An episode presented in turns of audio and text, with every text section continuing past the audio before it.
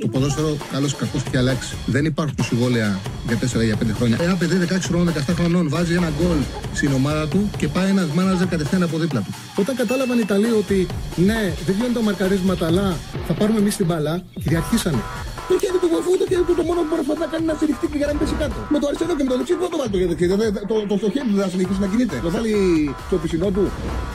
Α, μ' αγαπάτε, δηλαδή, Τσάρλι, μ' αγαπάτε. Εννοείται, εννοείται, εννοείται. Καλώς ήρθατε, καλώς ήρθατε σε ένα ακόμα Charlie Ball. Θα είμαστε μαζί, αν επιθυμείτε φυσικά, τις επόμενες δύο ώρες. Έπεσε ένα μπαλάκι. Τις επόμενες δύο ώρες. Έχουμε πολλά πράγματα να συζητήσουμε. Έχουμε αγωνιστική, θα έχουμε στοίχημα για άλλο το τριήμερο. Ανάλυση του μεγάλου παιχνιδιού ΑΕΚ Παναθηναϊκός. Πολύ μεγάλο το τέρμπι των ε, Αθηνών. Για βάλει λίγο το chat έτσι να δω πώς έχει ξεκινήσει ο κόσμος, ποια είναι τα πρώτα πράγματα τα οποία ρωτάει, να μπούμε σε ρυθμό και φυσικά όπως κάνουμε πάντα ε, να ανοίξουμε γραμμές. Ο φίλος ο Πάνος λέει: Πάμε να μαγειρέψουμε και να ακούμε παράλληλα ε, το Τσάρλ Αλή. Ωραίο, μου αρέσει. Λοιπόν, ο Πάος στο μπάσκετ θα πάει Final Four φέτος να ζήσει ξανά τα χρόνια από το 95 έως το 17. Το πήγες πολύ, δεν ήταν στο 17. Το τελευταίο Final Four ήταν ε, το 11, έτσι δεν είναι; Το 11 νομίζω ήταν το τελευταίο Final Four. Ή το 12. Το 12 ήταν στην πόλη. Μάλλον το 12. Ε, ναι, ο Παναθακός ήταν πολύ καλός και υπάρχει και είδηση που έχει βγει από τη μάρκα ότι έχει κάνει πρόταση. Εντάξει, το οποίο το γνωρίζαμε. 3 εκατομμύρια ευρώ στον Ταβάρες. Μπορεί να γίνει και, μεγαλύτερη, και μεγαλύτερη πρόταση ο Ταβάρες.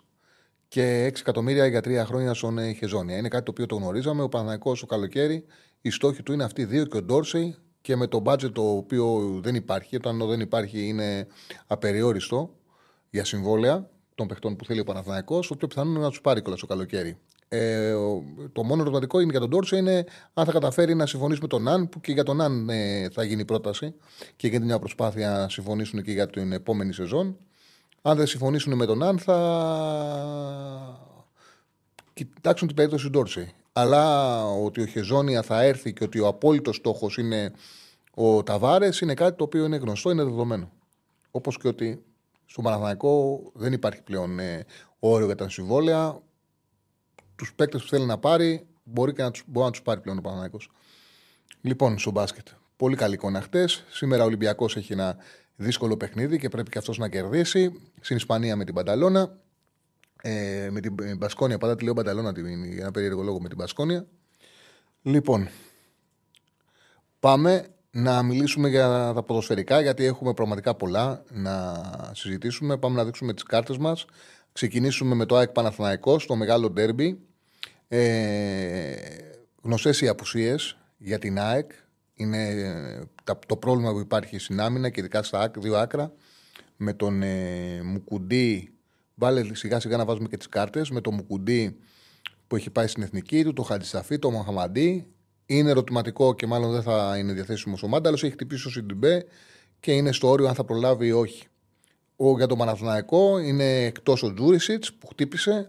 Επιστρέφει ο Σέγκεφελ και είναι τραυματίας ο Παλάσιος εκτός από τους ε, γνωστούς που δεν έχει νόημα πλέον να τους αναφέρουμε τον ε, Πάλμερ και τον ε, Μάγνουσον. Πάμε να δούμε πιθανές εντεκάδες. Λοιπόν, για την, ε, για την ΑΕΚ, τι εντεκάδα είναι αυτή που έχω. Για την ΑΕΚ, η πιθανή εντεκάδα είναι Στάνκοβιτς κάτω από τα δοκάρια.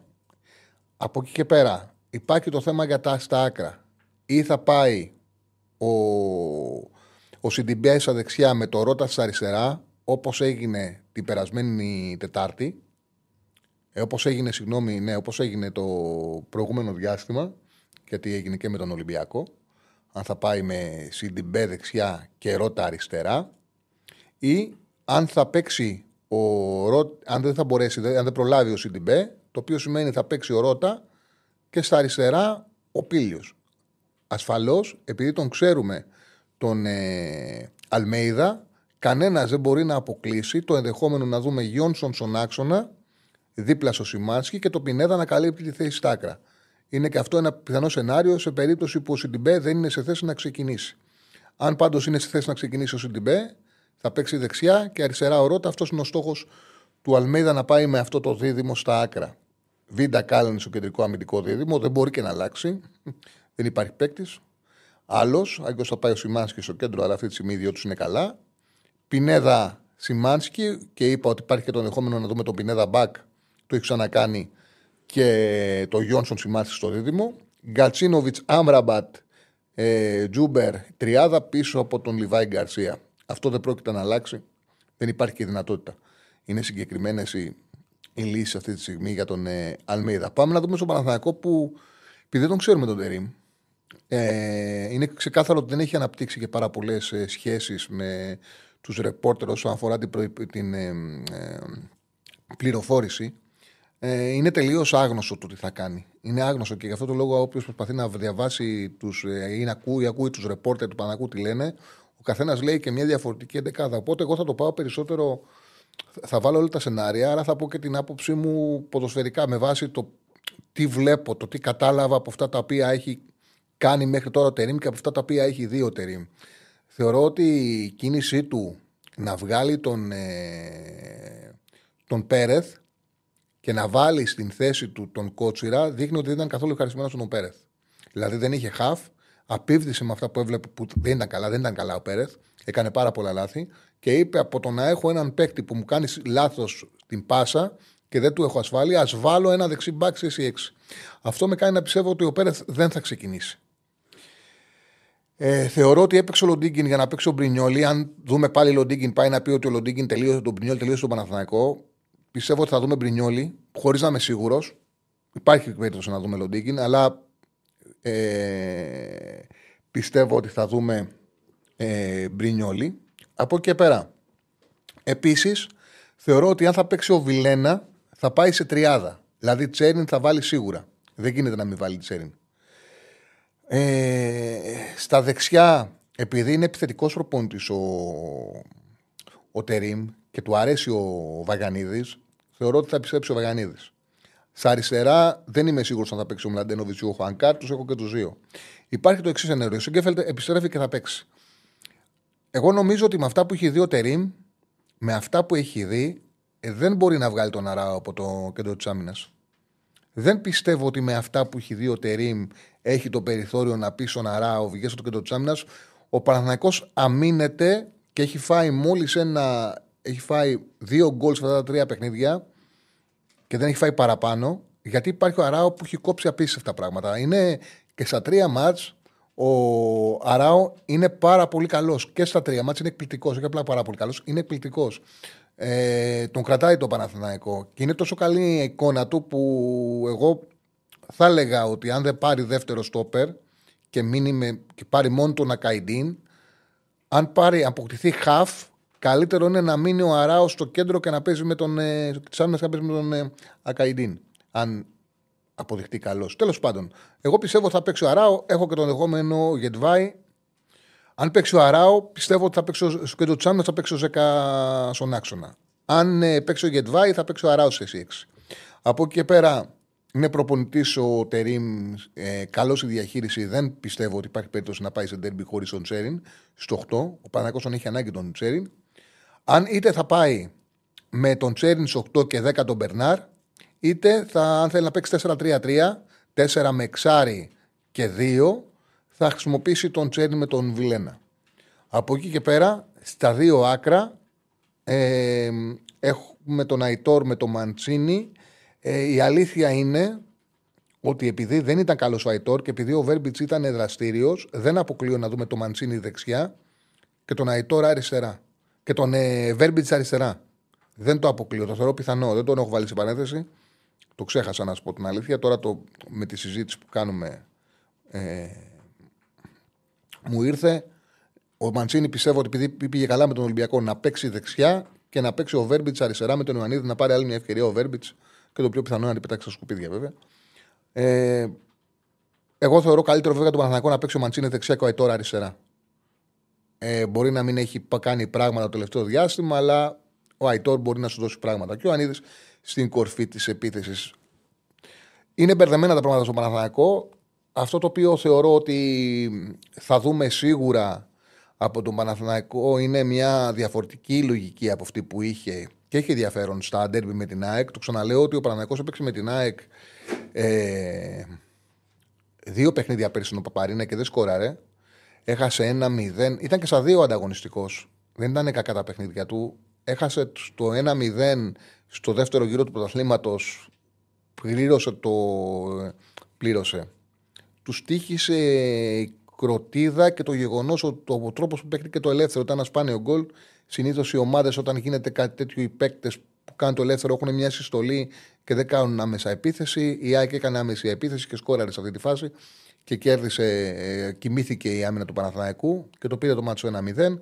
Στο πρωτάθλημα, στο playoff ήταν καλός ο Παναθηναϊκός, ήταν το παιχνίδι μου παιχνίδι με την κακή διαιτησία του. Πώς λέγονταν ο διαιτή, τον ξέχασα, εντάξει, θα μου το στείλει κάποιος. Ε, που είχε έρθει 0-0. Από εκεί και πέρα υπήρχαν και τα ντέρμπι στην ε, Λεωφόρο όπου πήρε εύκολα το 0-0 στα play-off η ΑΕΚ σε ένα σημαντικό παιχνίδι που είχε πολλές απουσίες η ΑΕΚ σε εκείνο το μάτς και κέρδισε ένα-δύο ε, εύκολα συλλοφόρος στο πρώτο γύρο. Δηλαδή ο Νταμπάνοβιτς, μπράβο.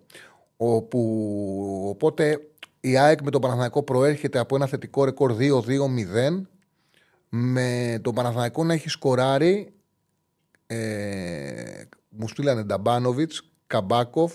Νταμπάνο, ο Νταμπάνοβιτς είναι ο Νταμπάνοβιτς. Λοιπόν, ε, ο Νταμπάνοβιτς είναι. Ε, λοιπόν, 2-2-0 ήταν το, είναι το ρεκόρ της ΑΕΚ με τον Παναθηναϊκό. Με τον Παναθηναϊκό να έχει πρόβλημα στον γκολ. Και τα παιχνίδια να πηγαίνουν αρκετά συντηρητικά. Υπάρχει το μάτς ε, Σιλιοφόρο. Το παιχνίδι Σιλιοφόρο, το τελευταίο που κέρδισε η ΑΕΚ 1-2, που ήταν ένα μάτς που θυμίζω για να θυμηθούμε από πού προέρχονται αυτά τα παιχνίδια. Δηλαδή, που τα έχουμε αφήσει τα ΑΕΚ Παναθηναϊκός. Ήταν ένα παιχνίδι που η ΑΕΚ το πήρε με την πίεση που έκανε ψηλά στο Παναθηναϊκό. Είχε τότε δώσει εντολή ο Αλμίδα να παίζει man to man οι παίκτες του, να πάρουν παίκτες και να παίζουν με προσωπικό μαρκάρισμα τον κάθε ποδοσφαιριστή η προσπάθεια να πάρει την πρώτη ε, πάσα. Αυτό είχε δημιουργήσει τεράστιο πρόβλημα στο Παναθηναϊκό που παρότι προηγήθηκε νωρίς με το γκολ του Τζούρισιτς, έχασε τα αυγά και τα καλάθια στο γήπεδο. Και ε, θυμίζω ότι στο πρώτο ημίχρονο είχε αναγκαστεί η μπάλα γίναγε συνέχεια στον Πρινιόλη γιατί δεν υπήρχε ελεύθερος παίκτης και δεν είχε και τη δυνατότητα, δεν είχε την κλάση ο Παναθηναϊκός για να σπάσει αυτή την, ε, το pressing. Και η μπάλα γίναγε συνέχεια στον Πρινιόλη και ήταν ο πρώτος επαφές μπάλας, ποδοσφαιριστής του γηπέδου ήταν ο Μπρινιόλη. Το οποίο είναι κάτι πάρα πολύ σπάνιο. Ο Παναθηναϊκός ουσιαστικά έχασε όλο τον, ε, τον ελεγχό του, έχασε τη συγκέντρωσή του.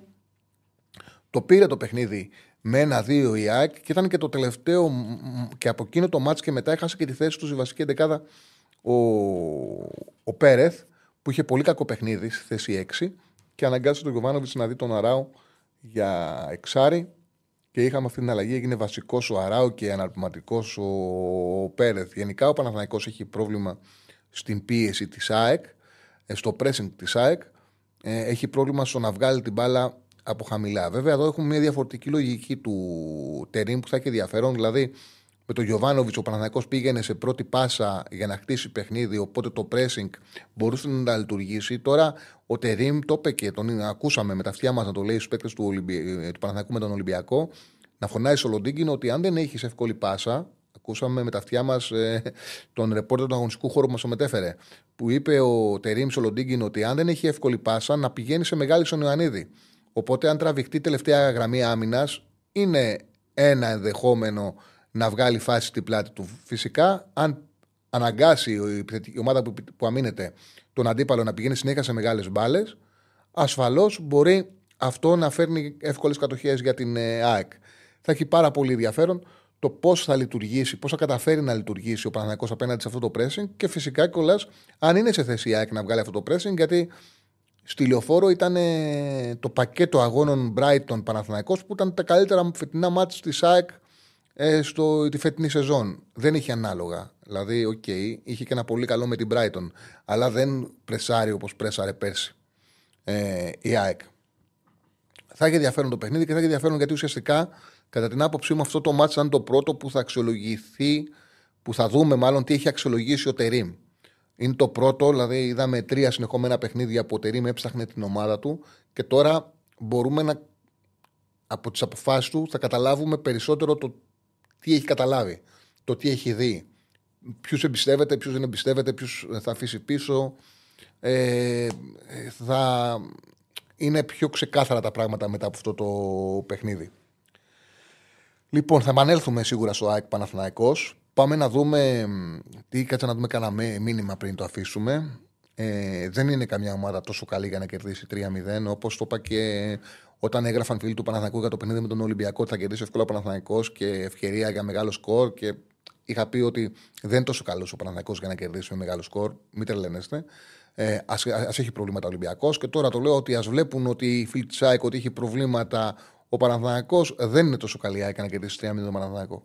Οριακά κοντά είναι οι ομάδες. Πολύ κοντά, στο όριο θα κρυφθούν τα παιχνίδια. Δεν έχουν μεγάλες διαφορές. Λοιπόν, ε, πάμε, πάμε να δούμε τα, έτσι, τα υπόλοιπα παιχνίδια.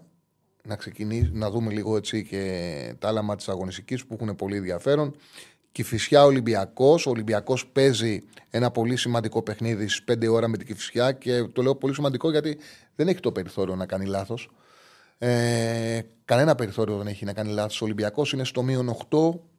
Είναι υποχρεωμένος να κερδίσει ο Ολυμπιακός. Είναι υποχρεωμένος να κάνει νίκες για να αξιοποιήσει το αποτέλεσμα στο ντέρμπι ε, το βράδυ και στη συνέχεια, γιατί και ο Ολυμπιακός έχει δύσκολο πρόγραμμα, να δει πώς θα κρατήσει τη δουλειά του Καρβαλιάλ, το οποίο είναι και το ζητούμενο για τον ε, Πορτογάλο προπονητή.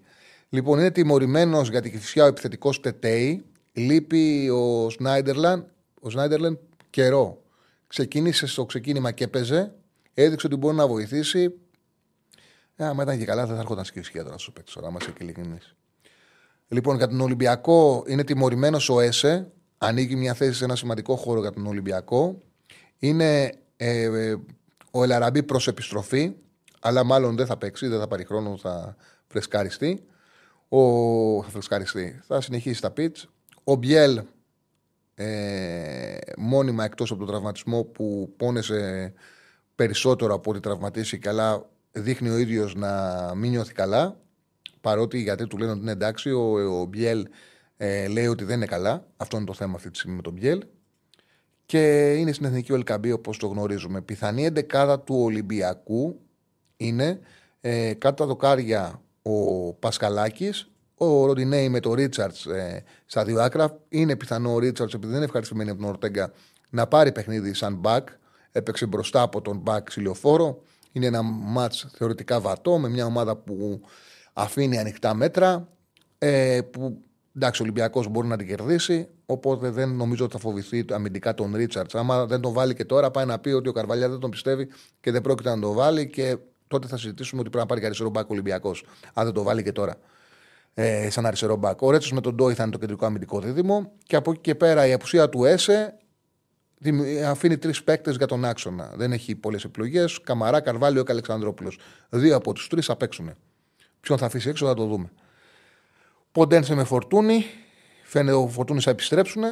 Ο, και ο Μασούρας να κινηθεί περιφερειακά του Ναβάρο. Που περιμένουμε από τον Ναβάρο, τον δραστήριο Ναβάρο, να κάνει και την πρώτη του εκτέλεση. Γιατί καλά τα τρεξίματα, καλή, το, καλό το φιλότιμο, καλή, ε, καλή ένταση, το pressing. Αλλά επιθετικός να μην εκτελεί δεν επιτρέπεται να παίζει σε μεγάλη ομάδα. Και η αλήθεια είναι ότι ο Ναβάρο έχει παίξει 90 και 150, 200 ε, λεπτά περίπου ε, τρία παιχνίδια και δεν έχει ακόμα εκτελέσει. Δεν έχουμε δει την εκτέλεσή του. Όχι να σκοράρει, ε, δεν έχουμε δει εκτέλεσή του. Του Ναβάρο. Δεν έχει εκτελέσει. Έχει μηδέν τελικές. Οπότε είναι ένα παιχνίδι με την κυφσιά που πρέπει για να συνεχίσει να έχει λογική να παίζει βασικός να πάει σε τελικές. Να δείξει πώς μπορεί να απειλήσει. Ε, ναι, δεν έχει τελική. Έχει μηδέν τελικές ο Ναβάρο. Δεν έχει καταφέρει να πάει σε καμία εκτέλεση παρότι έχει μπει σε διαστήματα σε παιχνίδια που Ολυμπιακού και νικούσε τον κόλ. Είναι και αυτό σημαντικό. Ε, γιατί πήγε στο δεύτερο ημίχρονο ενώ έχανε ο Ολυμπιακός 1-0 στο. Ποιο παιχνίδι, ποιο παιχνίδι έχασε τελευταίο ο Ολυμπιακός; Ε, πριν το μάτσο με τον Παναναναϊκό, ποιον έχασε ο Ολυμπιακός 1-0. Από τη Λαμία πριν το Ντέρμπι, ναι. Εκεί μπήκε στο ημίχρονο. Δεν έκανε τελική. Μετά έπαιξε με την ΑΕΚ. Ολόκληρο το παιχνίδι δραστήριος, pressing, πίεση δεν έκανε τελική. Και δεν έκανε και τελική και στον ένα με τον Παναθανάκο. Ε, λοιπόν, ο φίλος λέει στον τέρμι με την ΑΕΚ δεν υπάρχει ως μύτης νοσταλγίας και αναρωτιέμαι αν, αν καθώς προχωράς κάτι μέσα σου αδειάζει ή κάτι άλλο φυτρώνει γεμίζοντας σε κενά το παλιό σου ρηγμάτων, λέει ο φίλος ο Βλάσης. Εντάξει, τι να σου πω, ρε φίλε. Δεν ξέρω πώς το έχεις στο μυαλό σου. Τώρα το καθένα είναι τελείως διαφορετικό. Ωραία το γράφεις πάντως. Ε, ναι, λέει ο φίλος ότι δεν έχει φτάσει μπάλα σε αυτόν από τους άλλους συμπαίκτες σου. Κοίταξε να δεις. Αυτό είναι μια κουβέντα η οποία γίνεται συχνά με επιθετικούς που δεν βρίσκουν τελειώματα. Ο επιθετικός οφείλει να φτιάχνει φάση και για τον εαυτό του. Είναι σίγουρα χρειάζεται και δημιουργία από την ομάδα του για να μπορέσει να δείξει την αξία του. Ε, είναι δεδομένο αυτό. Αλλά ο καλός επιθετικός είναι αυτός ο οποίος μπορεί, έχει την, τον εγωισμό και την ικανότητα να πει: Θα πάρω την μπάλα, θα γυρίσω το σώμα μου και θα εκτελέσω. Θα την προστατέψω, θα την κρατήσω και θα φτάσω σε εκτέλεση. Ο, προπο, ο φόρ με προσωπικότητα δεν υπάρχει περίπτωση ένας μεγάλος φόρ να βγάλει τρία συνεχόμενα παιχνίδια χωρίς εκτέλεση. Δεν γίνεται. Ο φόρ με προσωπικότητα θα βρει τον τρόπο να φτάσει σε εκτέλεση. Δεν ήταν κακός ο Νεβάρο. Βοήθησε, έτρεξε, πίεσε. Αλλά το λέω ότι δεν υπάρχει περίπτωση μεγάλος φόρ να παίξει τρία μάτια και να μην εκτελέσει. Δεν γίνεται. Δεν γίνεται. Α μην πάρει πάσα, θα το δημιουργήσει μόνος του. Θα βρει τρόπο μόνος σου να κάνει μια εκτέλεση. Λοιπόν, πάμε στα, στα υπόλοιπα παιχνίδια. Δίνεται ότι θα κάνει, πάμε στο Πανετολικό Άρης που και αυτό είναι ένα πάρα πολύ σημαντικό. Όχι, στη συνέχεια πάμε πρώτα στο Πάουκ, πάμε με μαθημολογική σειρά. Πάμε στον Πάουκ με τον Πας. Στην εθνική Λίπιο Ενκόνκ, ο Σαμάτα είναι γνωστά αυτά και επιστρέφει ο Βιερίνια. Για το Πας έχει κάτω ο Τσαούσης, ο Τζίμας και ο Γκαρό είναι, είναι τελειωμένος. Ε, η πιθανή εντεκάδα για τον ε, Πάουκ είναι Κοτάρσκα τα δοκάρια, ο Σάσρε με τον Μπάμπα στα δύο άκρα. Ο Μιχαηλίδης θα επιστρέψει στο βασικό σχήμα. Έχει πάρει αρκετά συνεχόμενα εύκολα παιχνίδια ο Μιχαηλίδης και τα έχει πάει καλά. Ο Κετζιόρα στο κέντρο της άμυνας, δίπλα του. Ο Σντόεφ με ητέ.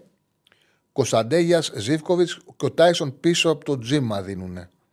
Πίσω από το τζίμα. Θα έχει ενδιαφέρον θα ξεκινήσει ο, ο Τάισον. Ο Πάουκ, ο οποίος θέλει, την, ε, θέλει μια νίκη, μια καλή εμφάνιση, να επιστρέψει καλές εμφανίσεις με νίκη στο πρωτάθλημα μετά από την ε, ήττα που γνώρισε στο Βικελίδης. Για τον Άρη, που για τον Πανετολικό Άρης δίνουν ε, ότι ο Μάτζιος θα πάει σε μεγάλη rotation γιατί παίζει το μάτι της χρονιάς με, με την ΑΕΚ την Τετάρτη στο κύπελο. Και θα πάει σε μεγάλο rotation ότι θα ξεκουράσει πάρα πολλούς ποδοσφαιριστές. Έχω δει και ακραίες εντεκάδες και εδώ ε, στην εκπομπή στους Μουτσάτσους δόθηκε μια εντεκάδα με πάρα πολλές αλλαγές. Δεν ξέρω πόσες αλλαγές θα κάνει. Ε, αλλά ο Τσακαλέας έδωσε το τζίμα βασικό, ναι. Ναι, δεν κάνω ρεπορτάζ. Πάω. Ο Τσακαλέας έδωσε το τζίμα βασικό. Οπότε κάτι θα ξέρει ο Τσακαλέας.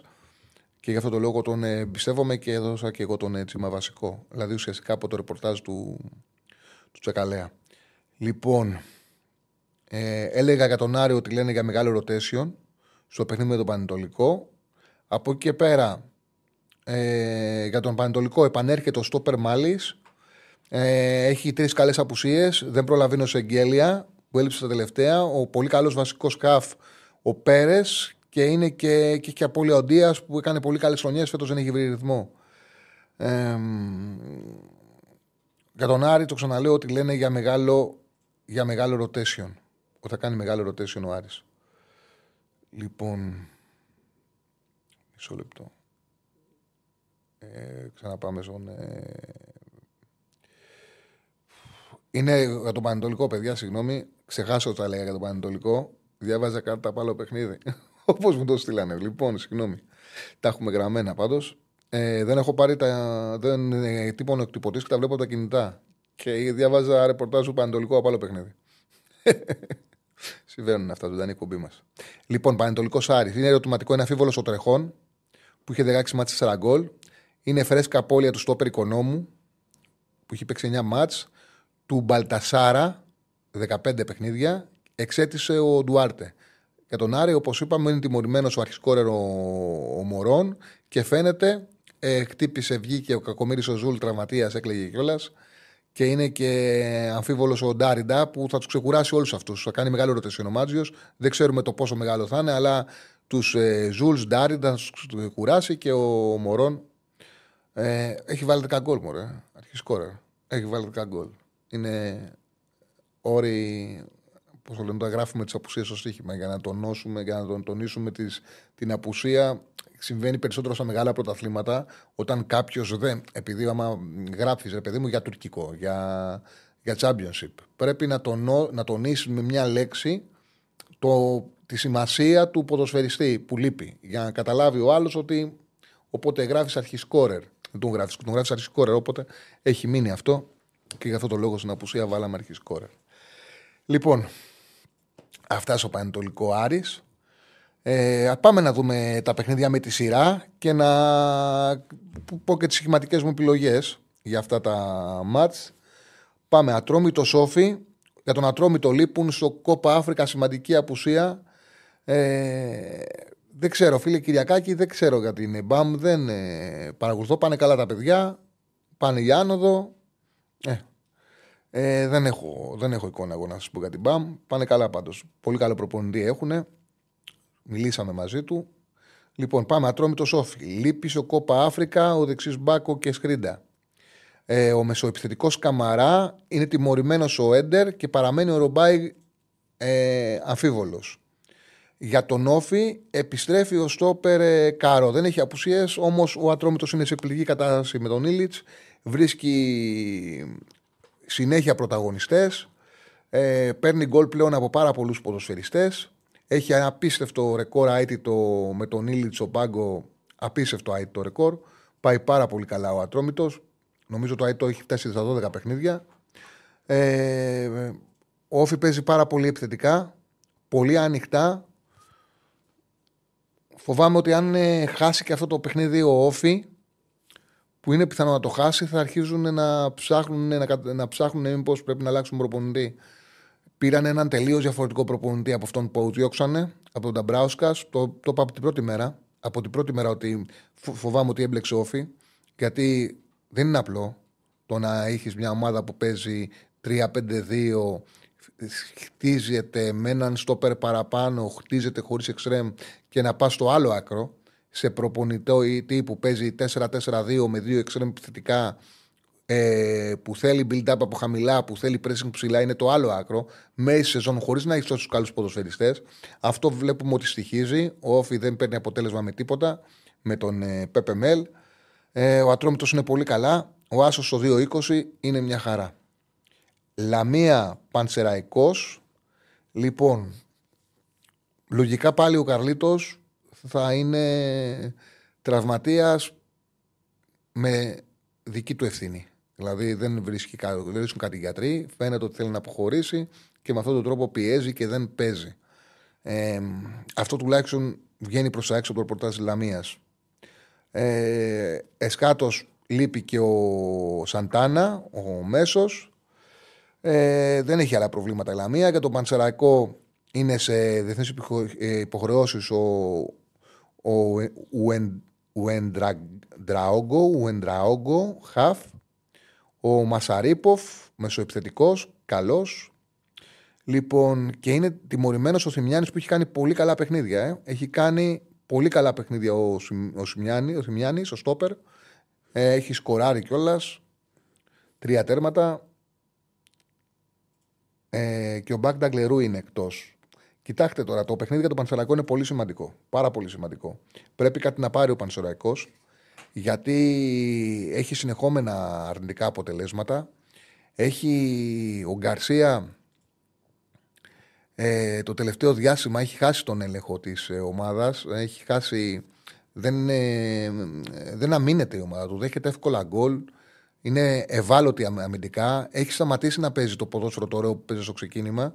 Και υπάρχει μια έτσι, έχει πάθει μια κατηφόρα ο Πανσεραϊκός που αν κάποια στιγμή δεν σταματήσει, επειδή είναι όλες οι ομάδες καλές, θα αρχίσει να είναι φαβορή για υποβιβασμό. Για τον Πανσεραϊκό μιλάγαμε και στο ξεκίνημά του υπήρχαν κάποιοι που μιλάγανε και για εξάδα. Εγώ έλεγα ότι ήταν νέο φώτιστη ομάδα, ότι να δούμε, παίζει καλά επιθετικά, αλλά δέχεται γκολ. Ε, δέχεται και πολύ περισσότερα γκολ ο Χοβάν από τις φάσεις που, που του δημιουργούν οι αντίπαλοι. Έχει μεγάλο, έτσι, νομίζω ότι μεγαλύτερη διαφορά στα ex goals που, που, που δέχεται με αυτά τα οποία έπρεπε, με τα γκολ που έχει δεχτεί, το έχει ο Πανσεραϊκός. Δεν πάει καλά ο Χοβάν, παρότι είχε αφήσει στην αρχή καλές εντυπώσεις. Είναι αργός στις αντιδράσεις του, έχει κακά ρεφλέξ. Δέχεται εύκολα γκολ. Εντάξει, ο Πανσεραϊκός ανοιχτά παίζει. Θα κυνηγήσει τον γκολ. Είναι πιο, χρειάζεται περισσότερο το αποτέλεσμα από την ε, Λαμία. Πιστεύω ότι θα σκοράρει. Το 0 δεν το κρατάει με τίποτα. 1,95 το γκολ γκολ. Στο Λαμία Πανσεραϊκός είναι μια χαρά και είναι η επιλογή μου. Οπότε από τα παιχνίδια του Σαββάτου, άσο ατρόμητος στο 2,20, 1,95 το γκολ γκολ στο Λαμία Πανσεραϊκός. Τώρα, στα μάτια Κυριακής, είναι πολύ χαμηλό το άσοχη στο Πανετολικό Άρη, αλλά όπως είπα και πριν, ξαναδείξτε την κάρτα, φαίνεται ότι θα πάει σε πάρα πολύ μεγάλο rotation ο Μάζιος. Ο Πανετολικός ήταν υπέροχος. Ήταν υπέροχος με σιλιοφόρο. Πάρα πολύ καλός. Το, η διπλή ευκαιρία είναι χαμηλά στο 1,40. Δεν πιστεύω ότι θα χάσει ο Πανετολικός πάντως. Δεν ξέρω αν θα τηθεί ο Άρης, αλλά ε, αποτέλεσμα θα πάρει ο Πανετολικός. Στο Κυφσιά Ολυμπιακός, το, στο Κυφσιά Ολυμπιακός δεν υπάρχει περιθώριο για τον Ολυμπιακό να μην κερδίσει.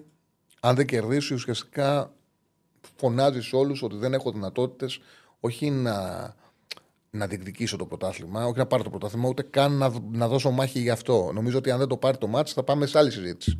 Τη Δευτέρα θα είναι τα ρεπορτάζ διαφορετικά με την Κυφσιά. Η αλήθεια είναι ότι η Κυφσιά ε, είναι, προσπαθεί να παίξει πιο επιθετικά με την αλλαγή προπονητή με τον Νίλσεν από ότι με τον Ασίου. Έκανε ένα καλό παιχνίδι στις αίρε, άξιζε να κερδίσει, δημιούργησε ευκαιρίες, αλλά ε, φάσεις δέχτηκε. Νομίζω θα κερδίσει με over 1,5 Ολυμπιακός στο 1,55. Στο, κάτω-κάτω, το ξαναλέω, είναι ένα παιχνίδι που αν δεν κερδίσει, το, το ποντάρεις και αν δεν κερδίσει ε, ο Ολυμπιακός.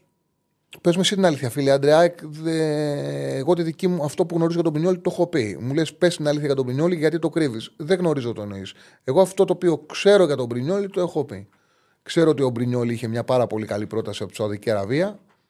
Αυτό γνωρίζω ότι το μέλλον το σκέφτεται εκεί. Ήξερα ότι το όνειρό του είναι να γυρίσει σε Σεριά.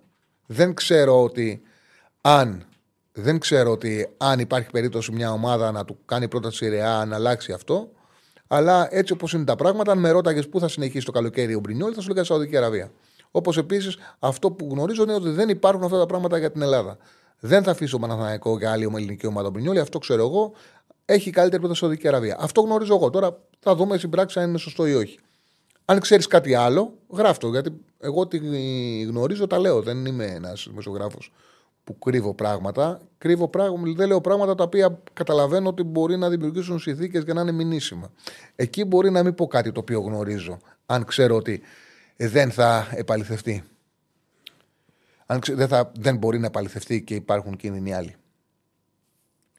Ε, ο κόσμος αναφέρεται αυτές, δεν είναι τελευταίες φήμες. Μωρέ, έχουν κουράσει αυτές τις φήμες. Θα γράφουν δύο μήνες. Ότι έχει κάνει η ΑΕΚ πρόταση, έχει κάνει πρόταση ο Ολυμπιακός, έχει κάνει πρόταση. Εντάξει. εντάξει.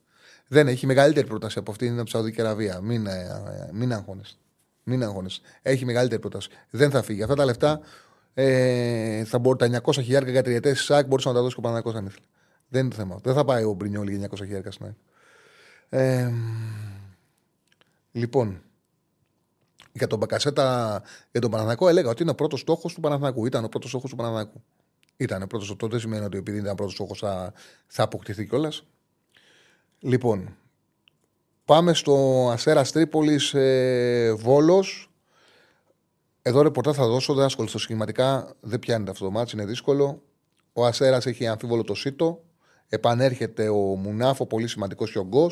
Και οι δύο χαφ δεν τον άξονα του Αστέρα Τρίπολης. Αναμένεται πιο δεμένος να είναι. Ο Στόπερ Ζουκάνοβιτς, ο Καστάνιο. Για το βόλο είναι αεροματικό ο Τσοκάνης. Ο Άλχο Μπακ. Και επιστρέφουν ο Μίγας και ο Ταχάτος. Μάλιστα. Ε, δεν, δεν θα ασχοληθώ σχηματικά, δεν προσεγγίζεται το παιχνίδι. Ο Βόλος θέλει αποτέλεσμα. Ο Σέρα Τρίπολης ε, έχει καλά παιχνίδια ή κακά παιχνίδια, δεν έχει βάση. Δεν θα ασχοληθώ. Για το ΑΕΚ Παναθηναϊκός τώρα, για το ΑΕΚ ε, Παναθηναϊκός, ναι, ο Μεριτέλο παίζει. Ο Μεριτέλο παίζει, φίλε. Ε, στοιχηματικά εγώ πιστεύω ότι θα αλλάξει με το Τερίμ αυτό που συνέβαινε στα ΑΕΚ που έχει συμβεί στα άλλα δύο ΑΕΚ Παναθηναϊκός. Ε, αυτό που έχει συμβεί στα άλλα δύο ΑΕΚ Παναθηναϊκός με τον Γιωβάνοβιτς. Δεν είναι συντηρητικός προπονητής ο Τερίμ, είναι πιο επιθετικός προπονητής. Ε, δεν μπορεί να κρατήσει το 0 ο Παναθηναϊκός. Δεν του είναι εύκολο. Δέχεται γκολ. Το είδαμε και με τον Ολυμπιακό. Δέχτηκε γκολ αποστημένο από μια πολύ χαλασμένη δεκάδα του Ολυμπιακού, χωρίς ποιότητα. Ε, δέχτηκε γκολ από το Μανιτολικό έσω στο τέλος. Ο Πας να του κάνει φάσεις. Βάζει ρίσκο στα άκρα ο Τερήμ και αυτό η ΑΕΚ μπορεί να το εκμεταλλευτεί. Πιστεύω όμως ότι και η ΑΕΚ, δηλαδή αν το σκεφτούμε τώρα, παιδιά, η ΑΕΚ με τον Ολυμπιακό προηγήθηκε 0-2. Ο Ολυμπιακός σε πολύ κακή κατάσταση. Της έκανε δύο γκολ και κέρδισε πέναλτι. Δεν λέω, δεν τα βάζω αθλητικά, λέω τι έγινε στο παιχνίδι. Τώρα, άμα γινόταν το 2-2 με τον γκολ, θα άλλαζε το μάτσο. Αλλά της έκανε δύο γκολ και, και διφωνάζει και για πέναλτι ο Ολυμπιακός ΣΑΕΚ. Ε, δεν είναι καλά η άμυνά της. Ο Τερήμ δεν είναι Γιωβάνοβιτς στο συντηρητισμό. Είναι ένας προπονητής με επιθετική σκέψη. Αυτό θα δούμε αν θα είναι καλό ή κακό. Αλλά ε, ε, παιδιά, όσο λέει Μπόλον το Τερήμ, δεν έχει ιδέα. Ο Τερήμ είναι ένας πολύ επιθετικός προπονητής σε όλη του την καριέρα. Πολύ επιθετικός προπονητής. Ο Τερήμ ε, ε, πάντα εφάρμοζε επιθετικά συστήματα. Ε, το όνομά του είναι, δηλαδή έχει συνειφαστεί με το επιθετικό ποδόσφαιρο. Δεν ήταν, ποτέ δεν ήταν ένας συντηρητικός προπονητής ο Τερήμ. Στην ε, Φιωρεντίνα, όταν πήγε στην Ιταλία, παρουσιάσε μια πολύ επιθετική ομάδα. Πολύ επιθετική ομάδα. Έπαιξε πολύ ελκυστικό ποδόσφαιρο και γι' αυτό τον αγάπησε ο κόσμος στη Φιωρεντίνα. Για το ποδόσφαιρο το οποίο είδε. Έφερε αποτελέσματα 4-4. Ε, δεν είναι, είναι πολύ επιθετικό γενή προπονητής ο Τερήμ και φαίνεται και στον τρόπο που κουτσάρει. Έχει θάρρος το κουτσάρισμά του. Και γι' αυτό το λόγο πιστεύω ότι θα έχει γκολ. Το ντέρμπι, το ΑΕΚ Παναθηναϊκός 95. Ε, το γκολ γκολ. Και στο ΠΑΟΚ Πας Γιάννενα ε, νομίζω ότι ο Πας Γιάννενα θα ψάξει για αποτέλεσματα σε, άλλο παιχνίδι, σε άλλα παιχνίδια. Ε, δεν είναι σε θέση να ε, χτυπήσει το ΠΑΟΚ. Στο 1.55 είναι η νίκη του ΠΑΟΚ με ασιατικό handicap 1,5. Λοιπόν, ε, να φύγει ο Τερήμι, η ομάδα σέναντι και αν δεν το βλέπετε κακό σας, κοίταξε να δεις, φίλε μου. Ε, κάποιοι έχουν κάνει το εξής λάθος. Ο Παναθηναϊκός ήταν κακός και το τελευταίο διάστημα με τον Γιωβάνοβιτς. Δεν ήταν σε καλή κατάσταση η ομάδα. Η ομάδα αυτή τη στιγμή αυτή, με τα καλά της και τα κακά της, είναι ομάδα που ακόμα είναι του Γιωβάνοβιτς. Ο Γιωβάνοβιτς σε διάρκεια θα δούμε. Εγώ είμαι σίγουρος ότι ο Γιωβάνοβιτς σε ένα μισή μήνα το Παναθηναϊκό τον είχε καλά. Δεν λέω ότι η ομάδα θα σκάει και με τον Γιωβάνοβιτς. Θα τον είχε καλά τον Παναθανικό Γιωβάνοβιτς σε ένα μισή μήνα γιατί σαν τρόπο δουλειά το έχουμε δει, τους έφερε τους παίκτες μια καλή κατάσταση. Το αν θα το κάνει ο Τερήμι ή όχι, αυτό θα το δούμε στον στο χρόνο. Αλλά αυτή τη στιγμή πήρε μια ομάδα σκυλιά τη, την πήρε ο Τερήμ σκυλιά τη. Τον Παναθανικό τον πήρε σκυλιά του. Ε, κάνει καλή διαχείριση τακτική. Αν έχει καταφέρει αν κατάφερε, κατά την άποψή μου, να κάνει το 2 στα 2, το κατάφερε λόγω του κουτσάρισματο του Τερήμ στο μάτσο του Μανιτολικό. Ήταν μάτσο για γκέλα με έναν προπονητή στυλ Γιωβάνοβιτς που θα πήγαινε συντηρητικά και θα κάνει αλλαγή επιθετικού στο 75-80. Δεν θα το έπαιρνε ο Παναναναϊκό στο παιχνίδι. Το πήρε επειδή έβαλε δεύτερο επιθετικό έγκαιρα, κοούτσαρε και κατάφερε και σκόραρε. Με τον Ολυμπιακό βοηθήθηκε ο Παναναναϊκό από το κουτσάρισμα του Τερήμ στη συνέχεια. Από εκεί και πέρα εγώ το ξαναλέω ότι αυτή η ομάδα θέλει μεταγραφές για να μπορέσει να δούμε αν θα διεκδικήσει το τίτλο. Ο Καϊντίν είναι ο πρώτος. Ε, δεν βάζω το Λιμιό, ο οποίος ήρθε σε μια προοπτική να βελτιωθεί, στην, ε, να πάρει παιχνίδι στην διάρκεια και να κάνει προετοιμασία με τον Παναθηναϊκό γιατί είναι καιρό με πολύ μικρό χρονικό διάστημα. Ε, ε, νομίζω ότι η ομάδα του Τερίμ θα είναι μετά από αυτό το πακέτο των ντέρμπι. Δηλαδή, όταν θα, θα γίνουν αυτά τα συνεχόμενα παιχνίδια, θα έρθουν οι μεταγραφές, τότε ε, θα αρχίσει ο Τερίμ να έχει ε, πραγματική επιρροή στην ομάδα. Βέβαια, αν χάσει όλα τα ντέρμπι και ο Παναγιακό μείνει πίσω, να το κάνεις; Ε, γι' αυτό το λόγο ήταν και περίεργο το διάστημα που, που αποφάσισε ο Αλαφούζος να κάνει την αλλαγή προπονητή. Δεν μπορεί να κρυθεί πάντως ο Τερίμ σαν προπονητής για την εικόνα της ομάδας. Με τίποτα. αυτή, αυτό το διάστημα. Όπως και δεν θα μπορούσε να κρυθεί αν κέρδιζε ο Παναγιακό 4-0. Δεν είναι. Το, την εικόνα, εγώ το είχα πει για παράδειγμα όταν είχε πάρει ο. Για να καταλάβετε, τι εννοώ. Όταν είχε πάρει ο Άρης τον Μπούργος από το Μάτζιο, είχε κάνει συνεχόμενες νίκες. Είχε περάσει από την Τρίπολη, είχε βάλει τρία γκολ, είχε κάνει συνεχόμενες νίκες. Τότε εγώ έλεγα, αυτό που είχα γράψει ήταν ότι του άφησε πολύ καλή ομάδα ο Μάτζιος. Γιατί; Ο επόμενος προπονητής, αν δεν πάρει καλή δουλειά από τον προηγούμενο, θα παρουσιάσει ε, στα πρώτα παιχνίδια θα έχει πρόβλημα. Πρέπει να έχει καλή ομάδα από τον προηγούμενο ο, προ, ο διάδοχος ώστε να παρουσιάσει καλή ομάδα. Απλά τότε ο Μάτζιος είχε μια γκίνια, δεν σκόραρε η ομάδα του με τίποτα. Είχε κάνει δύο συνεχόμενες δίτε από Βόλο και Γιάννενα σε παιχνίδια που βάσει 6 γκολ έπρεπε να τα κερδίσει 2,5-0. Δηλαδή είχε κυριαρχήσει η ομάδα του και δεν έβαζε γκολ και τα χάσε και τα δύο. Πήγε ο Μπούργος και του γύρισε η ρέντα σε αυτά τα παιχνίδια. Έκανε κάποιες νίκες, μετά στη συνέχεια φάνηκε ότι ο προπονητής ανατελές. Δεν ήταν ένας ολοκληρωμένος προπονητής. Ε, φίλε, να, να καταλαβαίνεις τι λέμε, για όνομα του Θεού. Τι λες για τον ε, Γιάννη και τον Αλμέιδα; Δηλαδή είναι θέμα και κοινής λογικής, ρε γαμότο. Ο, ο Αλμέιδα την πήρε την ομάδα το καλοκαίρι. Ε, μιλάμε για, την, για μέσα στη σεζόν. Όταν παίρνεις την ομάδα Τετάρτη και κοουτσάρεις Κυριακή. Ε, εννοείται ένας προπονητής, αν ε, το καλοκαίρι πάρει την ομάδα, μπορεί να φτιάξει κάτι δικό του. Λέμε όταν παίρνεις ένα. Πάρεις ένα δηλαδή, παίρνεις παίρνει ένας προπονητής κακή ομάδα την Τετάρτη, κοουτσάρει την Κυριακή και πετάει. Ποιος είναι, ε, τι ανέλαβε, ο, ο μάγος, ο Κόπερφιλτ ανέλαβε.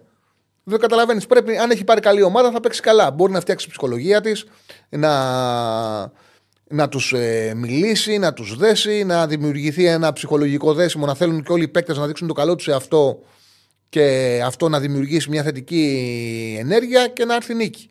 Να έρθουν κάποιες νίκες στο ξεκίνημα. Ε, μετά από ένα, ένα μισή μήνα καταλα... αρχίζει να κάθεται η ομάδα του προπονητή και βλέπει αν ήταν σωστή η λάθος ή η αλλαγή. Όχι στο ξεκίνημα. Αν έχει πάρει μια προβληματική κατάσταση, τι να σου κάνει ο αντικαταστάτης; Τι να σου κάνει, μάγος είναι; Θέλει το χρόνο του. Το λέω, ο, ο, ο, ο Γιωβάνοβιτς δεν άφησε κακή ομάδα στον Τερήμα, άφησε, άφησε ένα ρόσερ το οποίο δεν είναι για πρωτάθλημα. Δεδομένα. Δεδομένα. Και για μένα γι' αυτό έφυγε ο Γιωβάνοβιτς. Γιατί με τον Γιωβάνοβιτς δεν θα γινόντουσαν οι αλλαγές που έπρεπε για να πάρει ο Παναγιώ πρωτάθλημα. Δεν ήθελε πολλές αλλαγές. Και η συμβουλή που δόθηκε στον Αλαφούζο και αυτό που κατάλαβε και ο ίδιος ο Αλαφούζος είναι ότι πρέπει να γίνουν μεταγραφές για να πάρει πρωτάθλημα. Τώρα, αν θα γίνουν, τι θα έρθει, δεν τον ξέρω. Θα το δούμε. Θα το δούμε. Ε... Όμως την πήρε την ομάδα σκυγιά της ο Γιωβάνοβιτς. Ο, ο, ο Τέριμ. Την πήρε την ομάδα σκυγιά της. Λοιπόν, ε, τι άλλο; Α, να δείξουμε τα νούμερα για τον του Ακαϊντίν. Λοιπόν, για τον Ακαϊντίν, κοίταξα, έγραψα ένα κείμενο στους Μπεταράδες. Όποιος θέλει μπορεί να, να μπει να το διαβάσει. Ένα αναλυτικό κείμενο. Είναι ένας, ε, ο συγκεκριμένος ποδοσφαιριστής. Ο συγκεκριμένος ποδοσφαιριστής έπαιζε. Ε, θα ανακοινωθεί είτε σήμερα είτε αύριο. Σαν δανεικό θα έρθει με ένα ποσό γύρω στα, για ένα μικρό διάστημα κάτω από 300 χιλιάρικα ε, θα πάρει για το επόμενο διάστημα του Παναθηναϊκό για να ολοκληρώσει σεζόν. Το ξαναλέω, είναι μια μεταγραφή στην λογική που είναι και συνεργασία του Παναθηναϊκού με το Τερίμ. Είναι μια συνεργασία ειδικού σκοπού με τον Τούρκο προπονητή, μια συνεργασία η οποία έχει να κάνει με την προσπάθεια που θα κάνει ο Παναθηναϊκός να κατακτήσει το πρωτάθλημα. Πώς λέγαμε, κυβέρνηση ειδικού σκοπού να γίνει για τρει-τέσσερι μήνες να φτιάξουμε την οικονομία ή να λύσουμε ένα θέμα ελληνοτουρκικό ή για, την, για το μνημόνιο. Είναι μια συνεργασία ειδικού σκοπού με στόχο να πάρει το πρωτάθλημα Παναθυναϊκό. Και για αυτό το λόγο βλέπουμε ότι έρχεται για παράδειγμα ένας ποδοσφαιριστής που τον ξέρει ο Τερήμ με συμβόλαιο μέχρι και τα playoff να ολοκληρωθεί αυτή η συνεργασία. Ο Καϊντίν ήταν ένας παίκτης ο οποίος έπαιζε σε Β και Γ ε, εθνική, δεύτερη και τρίτη κατηγορία μέχρι τα 26 του χρόνια. Ε, την ιστορία του την άλλαξε η μεταγραφή που έκανε Ιανουάριο το 2021 που έκανε στην Αντάνα Ντενιλισπορ, στην Αντάνα Ντεμιρσπορ, έκανε τη μεταγραφή τότε. Η ομάδα ανέβηκε και το καλοκαίρι στην πρώτη κατηγορία την ανέλαβε ο, ο Μοντέλα και με αυτόν 1,5, έκανε έναν εντυπωσιακό 1,5 χρόνο ο Ακαϊντίν. Έπαιξε πάρα πολύ καλά στην ε, Αντάνα και έγινε βασικός. Ε, έγινε, ήταν βασικός όλο αυτό το διάστημα με καλά παιχνίδια και ε, ανάγκασε τον Κούντς, τον Γερμανό προπονητή, να τον πάρει στην εθνική ομάδα. Δηλαδή να παίξει μέχρι τα 26 του. Έπαιζε στις μικρές κατηγορίες, έπαιξε μία σεζόν και την επόμενη, τον επόμενο Οκτώβριο, τον πήρε ο Κούντς στην εθνική Τουρκίας. Είχε δύο φιλικά, τον πήρε κατά δύο φιλικά, με, ήταν με Σκοτία και Τσεχία. Εντός έδρας και τα δύο. Τα έχει κερδίσει η Τουρκία 2-1 και τα δύο. Έπαιξε βασικός στο μάτς με τη Τσεχία. Ε, δεν του δώσε επίσημο παιχνίδι, του δώσε μόνο αυτό το φιλικό Κούντς, ο Γερμανός. Και τον Ιανουάριο έδωσε η Φενέρ 3,7 εκατομμύρια ευρώ για να τον αγοράσει. Τον αγόρασε, ήταν βασικός, έκανε καλά παιχνίδια στη Φενέρ. Και μέχρι που ήταν βασικός και ουσιαστικά η καριέρα του έφτασε στο απόγειό της τον περασμένο Οκτώβριο. Θα μου πείτε τώρα πώς γίνεται, θα το εξηγήσω πώς γίνεται ε, η καριέρα του να είναι στο απόγειό του τον Οκτώβριο και τώρα να τον αφήνει η ομάδα του δανεικό για τρει-τέσσερι μήνες. Θα το εξηγήσω. Αυτό τι έγινε. Τον περασμένο Οκτώβριο ανέλαβε ο Μοντέλα. Ο Μοντέλα που ήταν ο προπονητής του και μαζί διαγράψανε σπουδαία πορεία. Την πρώτη χρονιά σαν νεοφώτιστη βγήκαν ένατη. Τη δεύτερη χρονιά έφυγε τέλειο Ιανουαρίου η Αντάνα βγήκε τέταρτη. Και γι' αυτό το λόγο τον έχουν σε εκτίμηση του Τούρκοι το Μοντέλα για την εκπληκτική του πορεία στη συγκεκριμένη ομάδα από νεοφώτιση την έφτασε τέταρτη και του δώσαν την εθνική Τουρκίας. Και ο Μοντέλα, στο παιχνίδι, ανέλαβε ο Μοντέλα και είχε πρώτο παιχνίδι στο Ζάγκρεπ με τους Κροάτες. Σε αυτό το παιχνίδι είχε τον. Ε, ε, είχε απουσία στο κέντρο της άμυνας. Πολλές σημαντικές απουσίες και ήταν ο. Και είναι και ο Σουγιουντσού σε, σε κακή κατάσταση. Και επειδή τον γνώριζε, τον έκανε βασικό στην Κροατία και πήρε μια σπουδαία νίκη 0-1 και ήταν πραγματικά πάρα πολύ καλός στο συγκεκριμένο παιχνίδι με την δυναμό. Ήταν πάρα πολύ καλός ο Ακαϊντίν. Στο 0-1 είχε στο εκείνο το παιχνίδι τρεις κερδισμένες μονομαχίες στον αέρα, 64 επαφές με την μπάλα, 5 στα 5 επιτυχημένα τάκλιν, έκανε 6 κοψίματα σε χαμηλά μέτρα, σταμάτησε 3 σουτ προς το τέρμα των Κροατών και έδωσε 40-43 πάσες. Ήταν ο καλύτερος παίκτης του γηπέδου. Ε, στη συνέχεια έπαιξε στο 4-0 βασικός με τη Λετωνία. Το επόμενο παιχνίδι μετά από τρεις μέρες. Έδωσε ασύ στο δεύτερο γκολ. Και στο τελευταίο παιχνίδι που είχε πάρει την πρώτη θέση πήγε στο Μπέλφα με τους Βαλούς και πήρε ένα-ένα. Έπαιξε και σε αυτό. Με βάση το, το site ε, στατιστικής Who Scored ε, ο Ακαϊντίν είναι στο μέσο όρο αξιολόγησης ο καλύτερος παίκτης τη Εθνικής Τουρκίας στα, στα προκριματικά των Ευρωπαϊκών Αγώνων. Έχει παίξει τρία μάτς. Το μέσο όρο με βάση τα στατιστικά του είναι το καλύτερο από όλους τους παίκτες τη Εθνικής Τουρκίας στα προκριματικά. Τώρα με αυτό πώς γίνεται και έμεινε πίσω. Ε,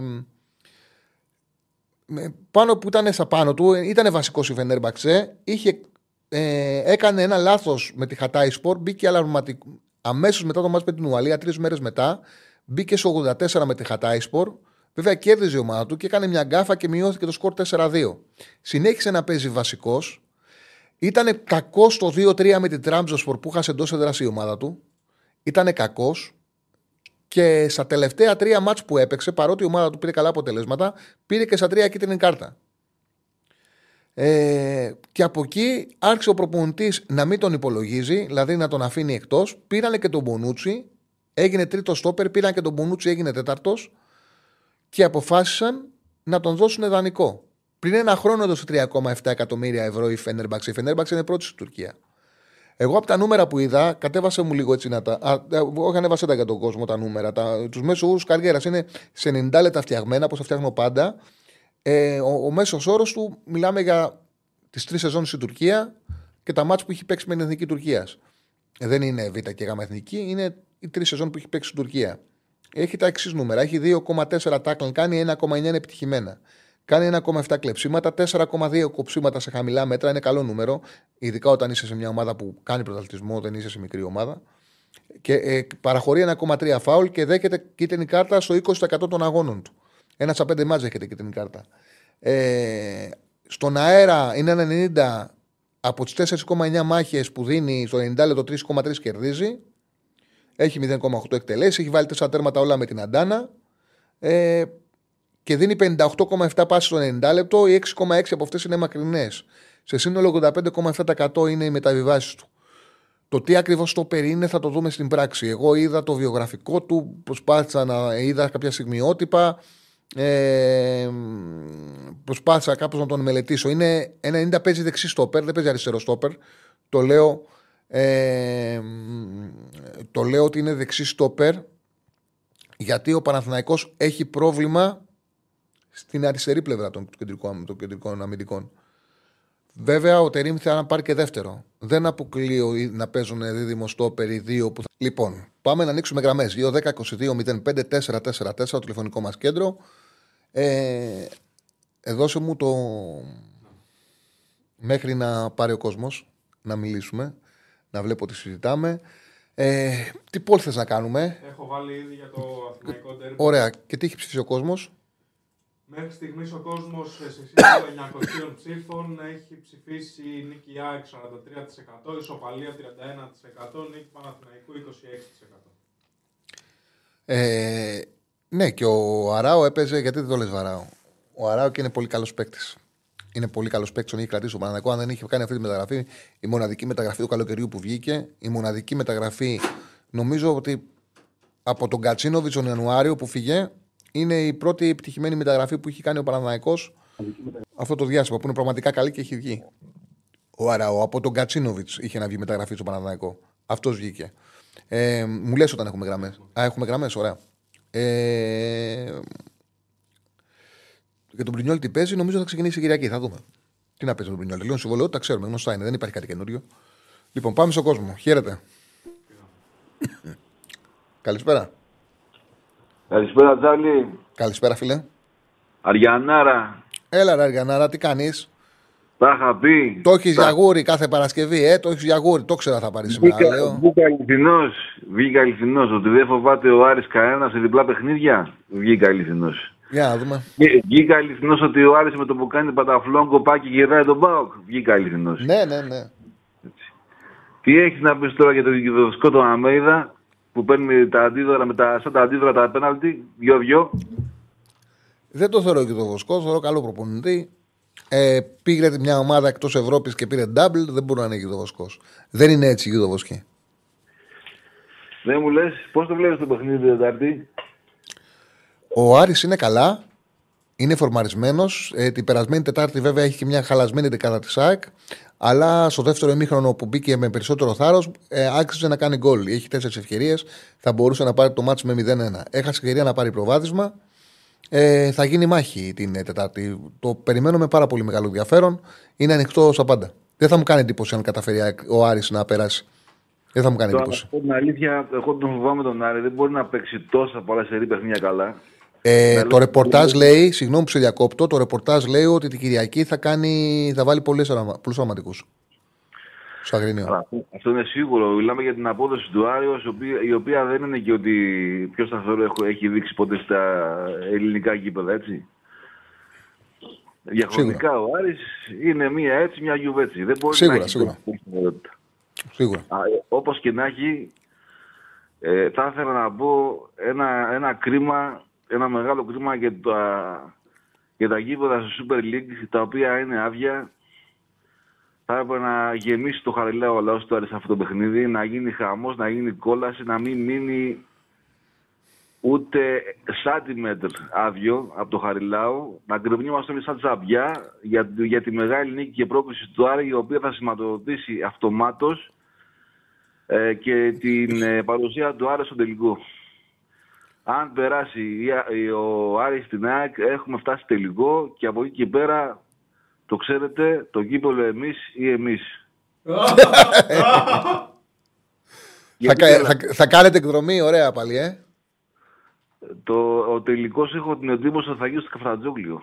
Γελάμε, Αυτή κα, την- γελά- γελάμε καλοπροαίρετα, δεν γελάμε Αυτή κακοπροαίρετα. την, καλοπροαίρετα. αίσθηση, έχω, αυτή την αίσθηση μυρι- μου μυρίζει κάτι. Θα μου κάνει Ναι. μου μυρίζει. Τελικώς δεν θα χρειαστεί να ξαναπάμε κάτω. Οκ. Καφτατζόγλιο θα γίνει.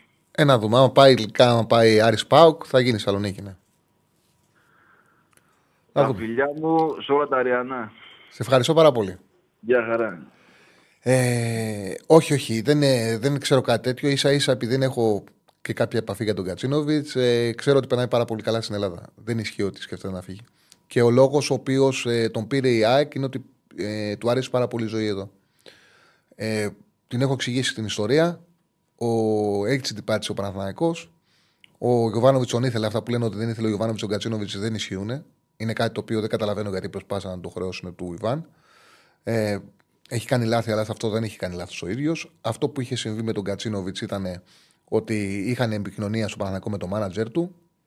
Όταν είχε ζητήσει η ομάδα του 1,5 εκατομμύριο ευρώ, ε, ο μάνατζερ του είχε πει ότι μέσω Αύγουστο το πάρουμε ο Παναθανικό με πάρα πολύ λιγότερα. Ότι ο Κατσίνοβιτς θέλει να έρθει στο Παναθανικό, γιατί του άρεσε η ζωή, όπως λέω, στην Αθήνα και αυτό ήταν η λεπτομέρεια που κάνει στο τέλος τη διαφορά. Ο Παναθανικό περίμενε και θεωρούσαν στο Παναθανικό ότι θα είναι δικό σου σίγουρα, γιατί είχαν συμφωνήσει ότι οποιαδήποτε πρόταση υπάρξει να ενημερωθεί ο Παναθανικό για να τη ματσάρει. Δηλαδή, ένα εκατομμύριο θα τη μάτσαρε την εκατομμύριο ευρώ. Γιατί ο Γκατσίνοβιτς ήθελε να γυρίσει στην Αθήνα. Όταν όμως έκανε την πρόταση ο Μελισανίδης που ήταν 8 εκατομμύρια, αν θυμάμαι καλά, 9, ε, δεν ενημερώθηκε ο Παναθανικό για αγορά του παίχτη και όχι για δανεισμό, γιατί ο Γκατσίνοβιτς στην Αθήνα θέλει να έρθει. Ο ΙΑΕΚ χτύπησε σε αγορά κατευθείαν, κάτι το οποίο κάλυπτε τον Κατσίνοβιτς και ήρθε στη συμφωνία και ο Παναναναϊκό υπάτησε, κοιμήθηκε όρθιος και έχασε και λεφτά τα οποία μπορούσε εύκολα να δώσει ο Παναναναϊκό. Έχασε ένα παίκτη που θα έκανε διαφορά και για να πάρει ανάλογο παίκτη θα πρέπει να δώσει πολύ περισσότερα λεφτά. Το θέμα του Γκατσίνοβιτ είναι ότι μετά τον τραυματισμό του δεν έχει επιστρέψει στα ίδια επίπεδα. Ε, εγώ πιστεύω ότι θα συμβεί. Είναι πολύ καλός παίκτης, έχει κλάση, έχει ποιότητα. Έχουμε γραμμή; ναι. Πάμε, πάμε στον κόσμο. Χαίρετε. Καλησπέρα, Τάλη. Κα... Καλησπέρα, φίλε. Κάντε like. Κάντε like. Κάντε like. Τα χρειαζόμαστε. Έλα, φωτί μου. Λοιπόν, ε, Παναθηναϊκός, τα έχουμε ξαναπεί. Ε, πήρα για τον derby να συζητήσουμε δύο πράγματα. Ε, πιστεύω πως πρέπει να ξεκινήσει ο Ζέκα. Δεν ξέρω mm-hmm. πιστεύεις; Στο 6 θέλω το Ζέκα και θέλω τον Αράο στα στόπερ. Ε, γιατί, γιατί ε, όπως έχεις πει και εσύ, ο Τερίμ του αρέσει να παίζει πάρα πολύ με το εξάρι να είναι κολλημένο στο στόπερ. Ναι. Ε, και να μένει πίσω. Ο Ζέκα και ο Αραώ είναι παίκτες οι οποίοι έχουν. Μπορεί να παίξουν πούμε, και center back, δηλαδή έχουν χαρακτηριστικά που είναι πιο αμυντικογενείς. Έτσι πιστεύω ότι αυτοί οι δύο μαζί θα ταιριάζουν πάρα πολύ καλά και θα οχυρώσουν σωστά την άμυνα. Ε, Επίσης, δεν θέλω να ξαναδώ τον Μλαντένοβιτς ποτέ σε ντέρμπι. Αυτό που έγινε με τον Μασούρα ήταν απαράδεκτο. Έτσι. Δηλαδή, έχασε όλες τις μονομαχίες του Μασούρα. Όλες. Δεν τον έκοψε με φορά. Είναι πολύ κακός αμυντικά ο Μλαντενόβιτς. Ο Μλαντενόβιτς είναι ένα back, καθαρό επιθετικό back που για μένα είναι για να παίζει στα εύκολα παιχνίδια. Δεν έχει σχέση με τον Χουανκάρ. Ε, με τον καλό Χουανκάρ. Ναι. Δεν έχει καμία σχέση. Πολύ καλύτερος ο Χουανκάρ. Ποδοσφαιριστής, γιατί ο Χουανκάρ μπορεί να παίζει και αμυντικά και επιθετικά. Απλά δεν έχει βρει ρυθμό φέτος ο Χουανκάρ. Ε, και εγώ πιστεύω ότι πρέπει να παίξει ο Χουανκάρ. Σαν πρέπει να παίζει ο Χουανκάρ. Ακριβώς. Ο Χουανκάρ είναι αμφίβολος να παίξει. Ε, όχι, δίνεται, δίνεται ε, διαθέσιμος είναι. Δεν ξέρω πού θα βάλει. Εγώ, αν, με ρωτάς, αν με ρωτάς, νομίζω θα παίξει ο Χουανκάρ. Ωραία, μακάρι. Και στην τελική αυτό θέλω να πω ότι ακόμα και αν δεν είναι καλά, να παίξει ο κότσιρα αριστερά, δεν με νοιάζει καθόλου. Δεν πρέπει να μπει αυτός ο άνθρωπος. Δηλαδή θα τον περνάνε όλοι στο σταματημένο. Οποιοδήποτε παίξει έχει λίγη ποιότητα, τον κοροϊδεύει. Δηλαδή δεν γίνεται αυτό. Δεν, δεν μπορεί να υπάρξει αυτό το πράγμα στην άμυνα. Ο Χουανκάρ είναι καλός και σε μεγάλο παιχνίδι που να το κάνει όπως το κάνει με το Πάουκ, να κυνηγάει η ομάδα, το, η ομάδα του το σκορ. Ε, να και έχει κερδίσει μέτρα και να το βάλει στο 75 να σοχεύει το σεντερφόρ με τις έντρες του. Όπως έκανε με το Πάουκ ε, που έκανε κεφαλιά ο Γερεμέγεφ. Αυτό είναι καλός. Για το, για το Μλαντένοβιτς. Για τον Μλαντένοβιτς, ναι, ναι, για τον Μλαντένοβιτς. Ναι, ναι. Ναι, ούτε αυτό δεν με νοιάζει. Δηλαδή, μέχρι να παίξουμε με τον Πανετολικό, με αυτέ τι ομάδες που ας πούμε μετά από κάποια, κάποιο λεπτό δεν μπορούν να βγουν μπροστά, ναι, το δέχομαι. Μέχρι εκεί τίποτα παραπάνω. Και επίσης, ε, να πω κάτι για τα πρωταθλήματα επειδή στην Ελλάδα έχουμε καταντήσει να λέμε ότι όταν μια ομάδα ακόμα και καλή να είναι, ανταγωνιστική να είναι, να κάνει το Συγγνώμη που σε διακόπτω. Συγγνώμη, ναι. χίλια συγγνώμη που σε διακόπτω. Επειδή εγώ δεν τα ξέρω αυτά τα στοιχήματα, δεν παίζω τελικές στο τέρμα και αυτά. Αν ισχύει ότι δίνεται τελική στο τέρμα για τον Ελίασον 2,62 ή για οποιονδήποτε δεξί εξτρέμ, γιατί μπορεί να παίξει ο Άμπραμπατ, πραγματικά αν παίξει ο Μλαντένοβιτ, η τελική του δεξιού εξτρέμ συναισθία, η τελική μισό συναισθία ε, έχει πληρώσει πριν το ξεκίνημα. Να το ξέρετε, αν παίξει ο Μλαντένοβιτς. Δεν λέω να βάλει γκολ, λέω να κάνει τελική συναισθία. Δεν υπάρχει περίπτωση να μην φάει η εκτέλεση ο Μλαντένοβιτς από τον αντίπαλο εξτρέμ. Δεν υπάρχει περίπτωση. Καμία. Συνέχισε, συγγνώμη, διακόπτω, αλλά ήταν πάνω σε αυτό που είπες για να μην αλλάζει θέμα. Ναι, ναι, ναι, ναι. Λοιπόν, και έλεγα ότι ναι, επειδή για τις ομάδες που κάνουν πρωταθλητισμό και δεν παίρνουν το πρωτάθλημα σε ανταγωνιστικά πρωταθλήματα πάντα, έτσι, όταν πάνω από δύο ομάδες διεκδικούν το πρωτάθλημα, ε, εμείς στην Ελλάδα το έχουμε ότι είναι αποτυχημένη ομάδα που δεν θα το πάρει. Ναι, βέβαια. Ε, διαφωνώ. Και πώς, τώρα δεν είναι το ίδιο πρωτάθλημα, αλλά θέλω να σου εξηγήσω κάτι. Δεν διαφωνώ μαζί σου. Κοίταγα χθες μια τακτική ανάλυση ε, για τη Μίλαν του Αντσελότη. Ναι. Από το 1 στο 9. δεν είχε πάρει, είχε πάρει πρωταθλήματα, δεν έπαιρνε. Ένα πρωτάθλημα είχε πάρει, πόσο είχε πάρει; Champions Ένα League έπαιρνε. πρωτάθλημα είχε Ναι, πάρει ναι. σε 8 χρόνια. Ναι, ναι, ναι. Και είχε πάει τρεις φορές στο τελικό του Champions League. Και πάρει τα δύο. Δηλαδή, και μιλάμε για μία από τις καλύτερες ομάδες των εποχών, έτσι. Να σου πω το μεγαλύτερο παράδειγμα με τον Με βάση το Παναθηναϊκό. roster. Να σου πω το μεγαλύτερο παράδειγμα για τον Παναθηναϊκό. Ποια ήταν η Ναι. καλύτερη ομάδα για σένα, ναι; Για σένα, ναι. Του Παναθηναϊκού όλων των εποχών. Πόσο χρονών είσαι; Ε, 26 είμαι, αλλά Α, είσαι μικρός. να δω, κανονικ... ναι, Λοιπόν. να δω κανονικά μπάλα. Δηλαδή θυμάμαι. Εγώ που είμαι ειδικά- το, θα σου πω κάτι. Εγώ που είμαι το 77, ο καλύτερος και με, όσοι είναι στην ηλικία μου, τώρα εντάξει, ξεχάσικα ότι έχω μεγαλώσει και ότι είναι και YouTube και μας βλέπουν μικρότεροι. Αλλά οκ, όσοι είναι στην ηλικία μου το ξέρουν. Ο καλύτερος Παναναναϊκό ήταν στα μέσα της δεκαετίας του 80, η μεγαλύτερη κλάση που είχε μαζί Ζάετ, Σαραβάκο, Ρότσα. Σε πληροφορώ ότι αυτή η ομαδάρα, η μεγαλύτερη κλάση που πήγαινε και έμειζε το ΑΚΑ να δει μπαλάρα και κυρά σας. Όχι με προπονητή, με κυρά παίκτη. Ε, που γέμιζε το ΑΚΑ το γήπεδο για να δει μπαλάρα, πήρε ένα πρωτάθλημα. Είχε πάρει ένα πρωτάθλημα, είχε πάρει τρία κύπελα. Βέβαια, είχε κάνει σπουδαίες πορείες στην Ευρώπη. Έπαιζε εκπληκτικό ποδόσφαιρο. Αλλά εκείνη η ομάδα με Ζάετ, Σαραβάκο, Ρότσα, πρωτάθλημα αυτοί μαζί. Πήρανε μετά κι άλλα. Αλλά οι τρεις τους μαζί, ένα πρωτάθλημα, τρία κύπελα. Απλά κέρδιζε όλα τα τέρμπι, έπαιρνε τους τελικούς κυπέλου, έπαιζε μπαλάρα στην Ευρώπη και ο κόσμος πήγαινε για να απολαύσει μπάλα. Απολάμβανε ποδόσφαιρο. Ακριβώς. Ε, αυτό θέλω να πω. Τα πρωταθλήματα είναι και τύχη. Είναι άμα θα τραυματιστούν παίχτε. Είναι άμα θα έχουν. Ε, τι να πω, όχι ε, προβλήματα υγείας, να το πω και έτσι, προβλήματα ψυχολογικά οι παίχτε. Αν τε, όλα κυλάνε καλά στο σπίτι τους. Αν, αν, αν. Είναι χίλια δύο. Ε, τα πρωταθλήματα δεν είναι τόσο εύκολα να τα πάρει μια ομάδα σε ανταγωνιστικό πρωτάθλημα. Ακόμα και ο Ολυμπιακός που τα έπαιρνε όλα αυτά τα χρόνια έχει πάρει πολλά πρωταθλήματα χωρίς ανταγωνισμό. Σε όσα έχει ανταγωνισμό, δεν- τα, μισ- ούτε τα μισά δεν πρέπει να έχει πάρει τα τελευταία χρόνια. Αυτό θέλω να καταλήξω. Δηλαδή, δεν- μην κρίνουμε τόσο πολύ σαν αποτυχημένες ομάδες οι οποίες κάνουν πρωταθλητισμό. Επειδή δεν καταλήγουν να παίρνουν το δάχτυλο. Αυτό. Σε ευχαριστώ πάρα πολύ. Ευχαριστώ και εγώ. Να είσαι καλά, να είσαι καλά. Λοιπόν, ναι, υπήρχαν. ε, η ΑΕΚ κατά καιρούς είχε εποχές που είχε παίξει εκπληκτικό ποδόσφαιρο και δεν είχε πάρει πρωτάθλημα. Άλλη ομάδα ήταν που δεν πήρε πρωτάθλημα. Ήταν ο Παναθηναϊκός που, είχε την, που κάνει τη σπουδαία πορεία στην Ευρώπη στις αρχές του 2000 με συνεχόμενες προκρίσεις του ε, πρώιμη τελικά. Αλλά για άλλους λόγους τότε δεν πήρε πρωτάθλημα. 2-10-22-05-4-4-4 το τηλεφωνικό μας κέντρο για το φίλο που θυμάται τους Κάβουρα, Καραβίδες, Δοντά, Ταράσει. Αυτή ήταν η ομάδα η οποία πήρε το πρώτο πρωτάθλημα με το ΚΜΟΧ, πήρε τον Τάλ με το ΚΜΟΧ την πρώτη χρονιά, στη Λεωφόρο. Και μετά εκείνο το καλοκαίρι έγιναν δύο μεταγραφές, αλλά αυτές οι δύο μεταγραφές άλλαξαν εκείνη την εποχή την ιστορία του Παναθηναϊκού. Σαραβάκο Ζάιτς. Πήρε μια ομάδα που πήρε double, πήρε, έκανε δύο κινήσεις, πήγε στο ΑΚΑ. Η αλλαγή ήταν πήγε στο μεγάλο γήπεδο, πήγε στο Ολυμπιακό στάδιο και πήρε Ζάετ Σαραβάκου. Και έκανε την πρόκριση τότε με την Φέγγενοτ 0-0 στην Ολλανδία 2-1. Ήμουνα, με είχε πάει ο πατέρας μου στο γήπεδο. Ε, τότε πήγαινα από πολύ μικρός. Απλά αυτό το μάτσο μου είχε και το θυμάμαι τι- που ήταν ανατροπή 2-1. Όχι ανατροπή. 0-0 είχε έρθει το πρώτο, 2-1 το δεύτερο. Ε, και έκανε εκείνη την πορεία ο Παναθηναϊκός μετά με Λίνφιλντ, με Γκέτεμποργκ και έφτασαν τελικά με τη Λίβερπουλ και τον αλήτη τον Κάιζερ που ακύρωσε το καθαρό γκολ του Ρότσα και δεν έδωσε δύο πέναλι στον Σαραβάκο. Λοιπόν, 2-10-22-05-4-4-4 το τηλεφωνικό μας κέντρο. Ε, ο Ντέμις ο Νικολαίδης πήρε πρωτάθλημα στην. Ε, δεν ήταν η καλύτερη ΑΕΚ των εποχών, αλλά όντως δεν πήρε πρωτάθλημα ο Ντέμις Νικολαίδης σε μια πολύ καλή ΑΕΚ. Η καλύτερη, η καλύτερη ΑΕΚ όλων των εποχών ήταν η ΑΕΚ του Φάντρονκ και ήταν και η ΑΕΚ του Μπάγεβιτς. Ε, δεν ήταν εκείνη η ΑΕΚ. Αλλά ήταν μια πάρα πολύ καλή ΑΕΚ που θα, έπαιρνε, που θα μπορούσε να πάρει τίτλο. Γενικά ήταν πάρα πολύ καλοί παίκτες, καλές ομάδες που στην εποχή της παράγκας δεν πήραν τίποτα, χωρίς να σημαίνει ότι και ο Ολυμπιακός δεν θα έπαιρνε πολλούς τίτλους γιατί είχε σπουδαία ομάδα και ο Ολυμπιακός. Αλλά θα μπορούσαν να πάρουν κάποιες χρονιές και οι άλλες ομάδες ε, τίτλο. Πάμε στον επόμενο φίλο. Χαίρετε. Έπεσε. Έπεσε ο φίλος ο επόμενος.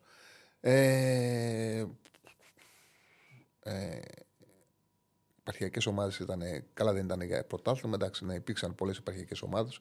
Υπάρχουν και πάρα πολύ ωραία ε, αφιερώματα στην ΕΡΤ να δείτε με ποδόσφαιρο κοινής εποχές, με παλιές ομάδες. Υπάρχουν πολύ ωραία αφιερώματα για τους νεότερους που δεν τα έχουν ζήσει. Πάμε στον επόμενο. Χαίρετε.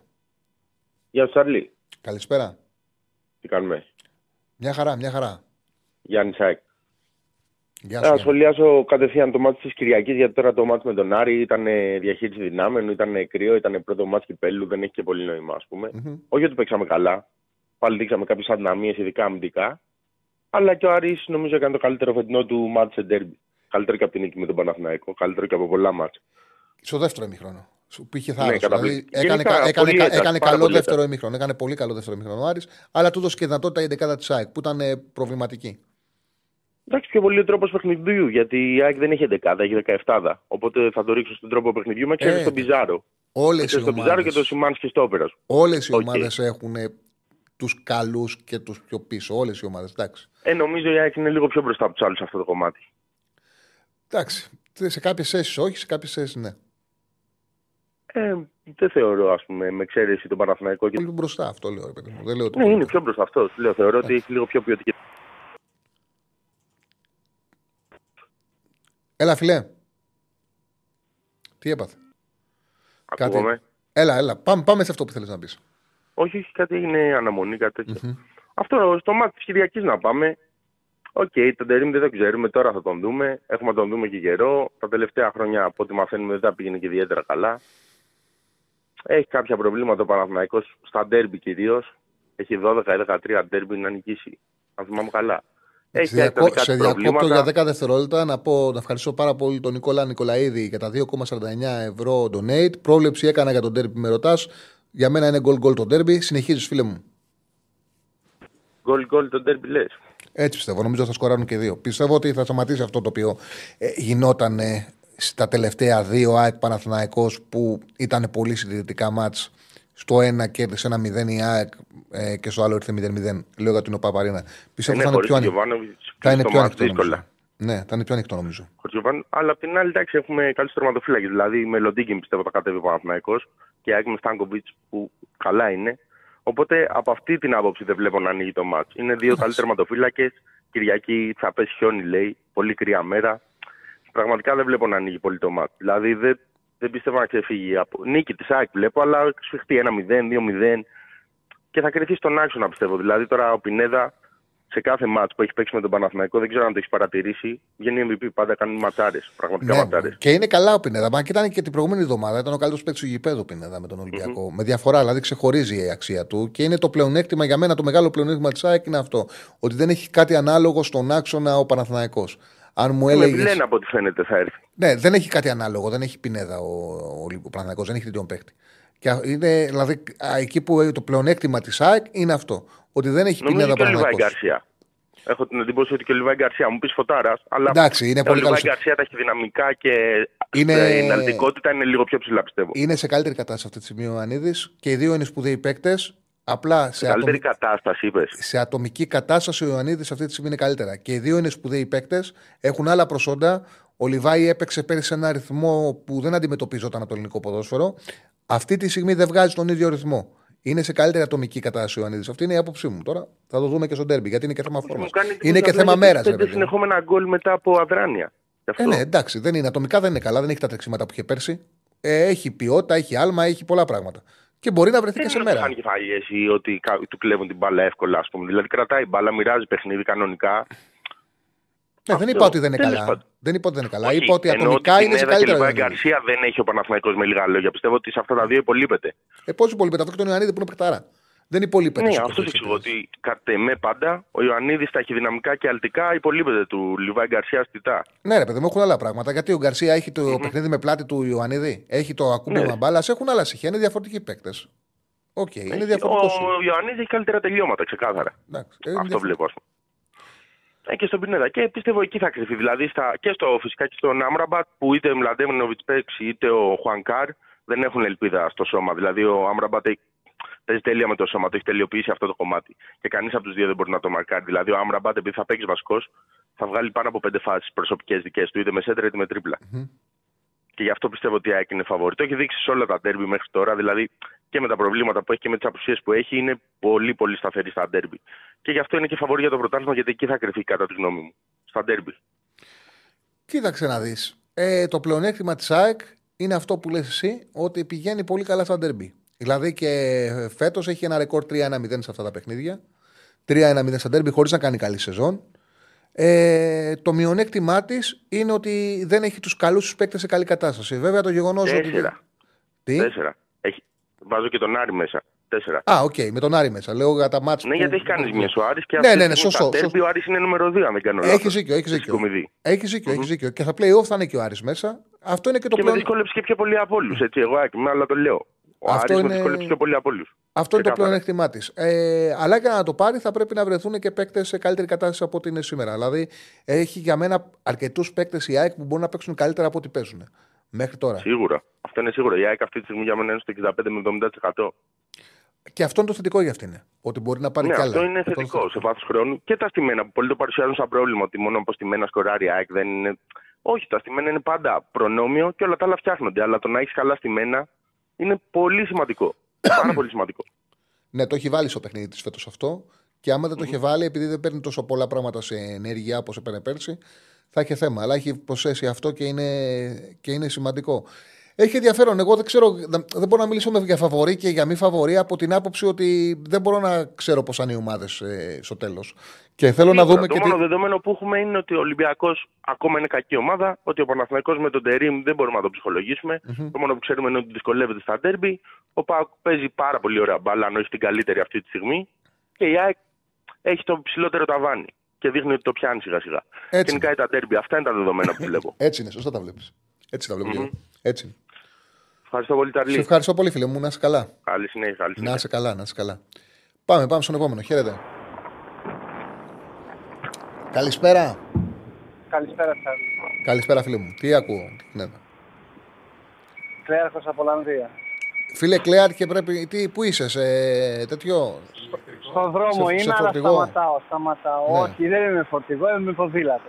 αλλά ποδήλατο. σταματάω το ποδήλατο. ε, γιατί Σταμάτα, στην Ολλανδία, ρε. όπως ξέρεις, όλοι με ποδήλατο είμαστε. Ε, μην πάει κάνει ε, τέτοιο. Να τε- Ναι, ναι, σαν τον σταματάω. Γιώργο Παπαντρέου και φας κανένα τούμπα. Λοιπόν, εγώ δεν είμαι ο Γιώργος Παπαντρέου, εντάξει, είμαι στα νιάτα μου, στη- Εντάξει. στην εφηβεία. Ναι, ναι. Λοιπόν, σε άκουσα πριν που έλεγες για, τον, για τις ε, καλές ομάδες του Παναθηναϊκού, ε, δεν άντεξα, μπήκα στο τρυπάκι και λέω θα πάρω, δεν γίνεται. Επειδή πολλοί νέοι, νέοι Παναθηναϊκοί, δυστυχώς.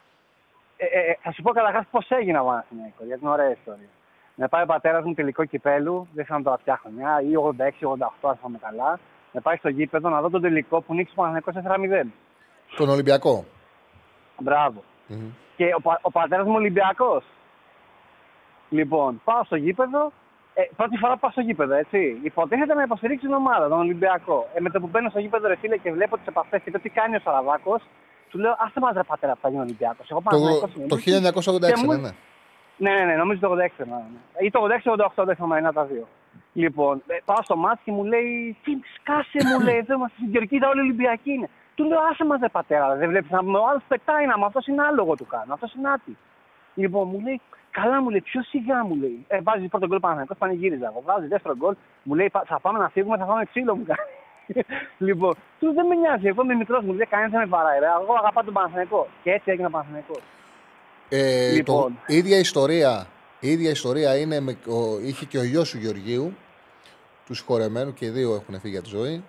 Ε, τον είχε πάει, ήταν κάνει ρεπορτάζ ε, Ολυμπιακού ο Γεωργίου. Τον είχε πάει στο γήπεδο σε εκείνο το παιχνίδι πρώτη φορά.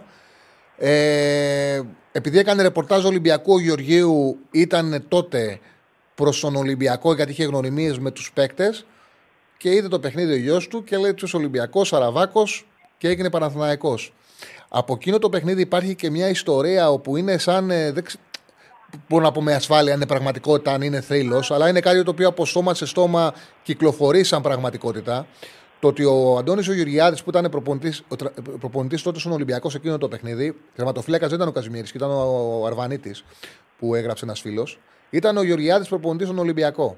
Στο ημίχρονο Ολυμπιακός έχασε 1-0 και πήγε να κάνει μια επιθετική αλλαγή, αν θυμάμαι καλά, να βάλει το Σοφιανόπουλο ή το Μουστακίδη. Τώρα δεν θυμάμαι ποιον από τους δύο. Αλλά πήγε, να κάνει... ναι, πήγε να κάνει μια επιθετική αλλαγή στο ημίχρονο. Και ο Αναστόπουλος που ε, είχε μια προπονητική λογική, δηλαδή το βλέπε προπονητικά το ποδόσφαιρο, του λέει του Γεωργιάδη, του λέει πας καλά, δεν βλέπεις ότι μας έχουν πατήσει. Τι πας να βάλεις συνδετικό. Βάλε ένα αμυντικό, να χάσουμε ένα μηδέν, να το ρίξουμε στη διαιτησία.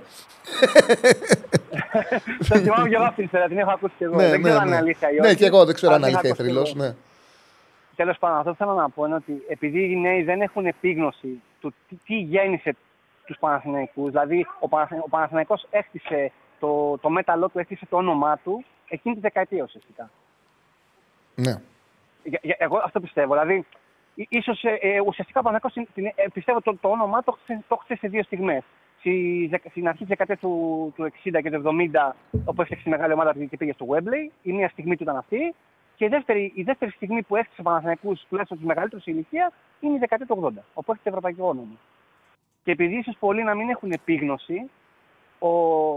δεν ξέρω για να καταλάβουν, ίσως να το περιγράψω σωστά, αυτό που φαντάζονται η νέα, γε- αυτό που φαντάζεται η νέα γενιά ότι μπορεί να γίνει ο Κωνσταντέλιας, αυτό το πράγμα έγινε ο Σαραβάκος.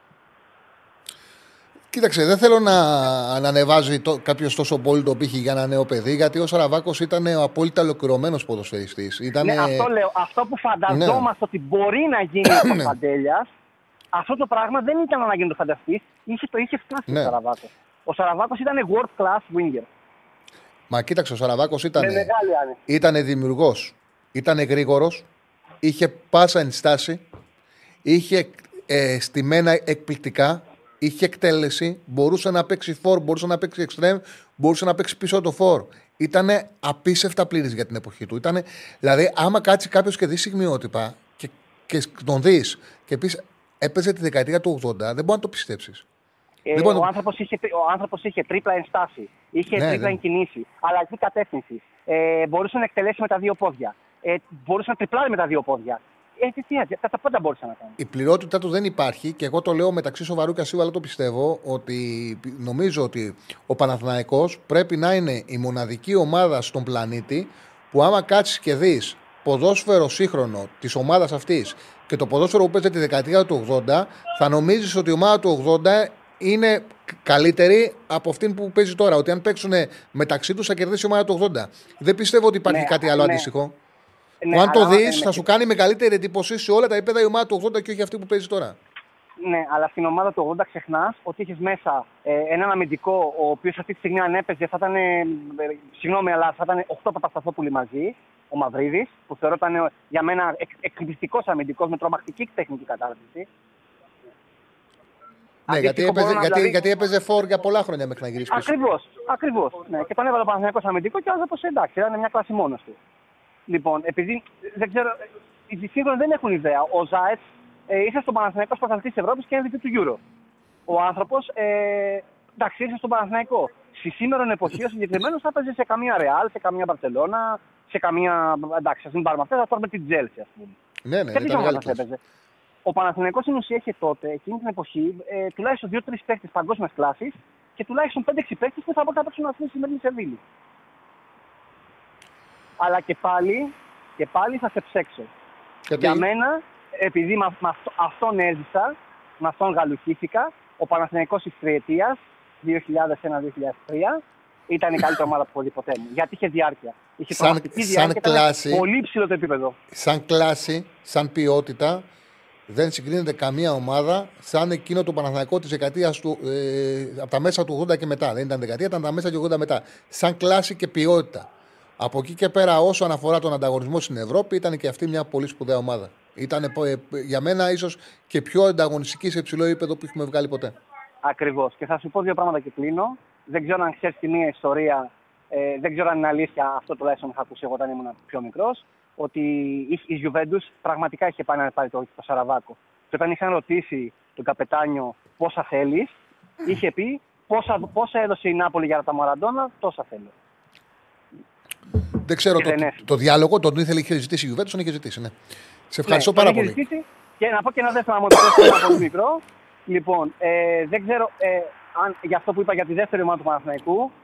Τα, νομίζω τα λέει όλα το γεγονός ότι όταν ο Παναθηναϊκός κέρδισε μέσα στην Πόρτο, όλοι οι Μπουκ τον έπαιζαν πρώτο φαβορή για να πάρει το West. Αυτά και καλό βράδυ. Να είσαι καλά, να είσαι καλά. Λοιπόν, πάμε στον επόμενο. Χαίρετε. Καλησπέρα. Ναι, Έλα, κυρία μου, τι κάνεις; καλησπέρα, χρόνια πολλά. Καλησπέρα, καλή χρονιά. Δεν τα έχουμε πει το, με την νέα χρονιά. Όχι, όχι, δεν τα έχουμε πει, Τσάρλι μου, γιατί ε, λιώσαμε στη δουλειά. Εγώ, εγώ προσωπικά γιορτές δεν κατάλαβα.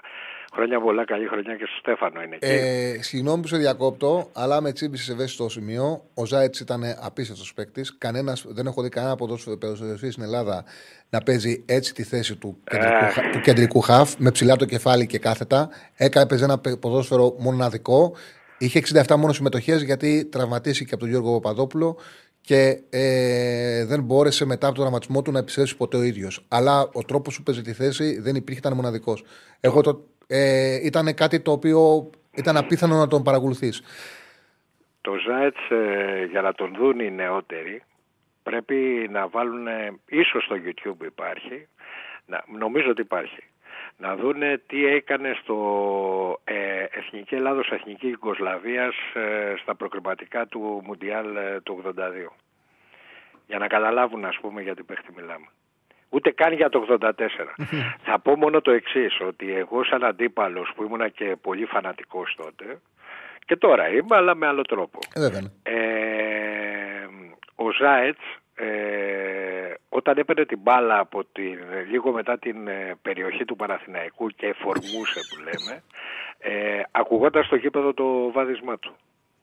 Έτσι νο- ε, ε, ε, ήταν τόσο στιβαρός παίχτης που εμείς έτσι νομίζαμε. Πολύ σωστό, πολύ σωστό. Πολύ σωστό. Πολύ σωστό. Ε, όπως επίσης ξέρεις, έτσι, το παράπονο εγώ που σκοτωνόμουν με τους φίλους μου τους Παναθηναϊκούς τότε ε, ήταν ότι ο Μπαγάστας παίζει με τους αγκώνες. Ναι. έτσι, είχε ένα χαρακτηριστικό ε, ο Ζέτς ότι ε, ε, ξέρεις ε, στο περπάτημά του, στο τρέξιμό του ε, άνοιγε αγκώνες. Ξέρεις. Ναι. Και ήταν και δύσκολο, μας φαινόταν ότι ήταν δύσκολο να τον, ε, ε, πώς να σου πω ρε παιδί μου, να τον μαρκάρεις κατά κάποιον τρόπο. Ε, ξέρεις, όλα τα πράγματα στη ζωή είναι βιωματικά. Το ποδόσφαιρο, όσο, όσο και να το ε, καταλάβουν οι σημερινοί νέοι έχουν μια, ε, μια, ένα πλεονέκτημα ότι υπάρχουν πολλές, υπάρχει το YouTube ας πούμε που μπορείς ανά πάσα στιγμή να μπεις μέσα και να δεις ό,τι υπάρχει.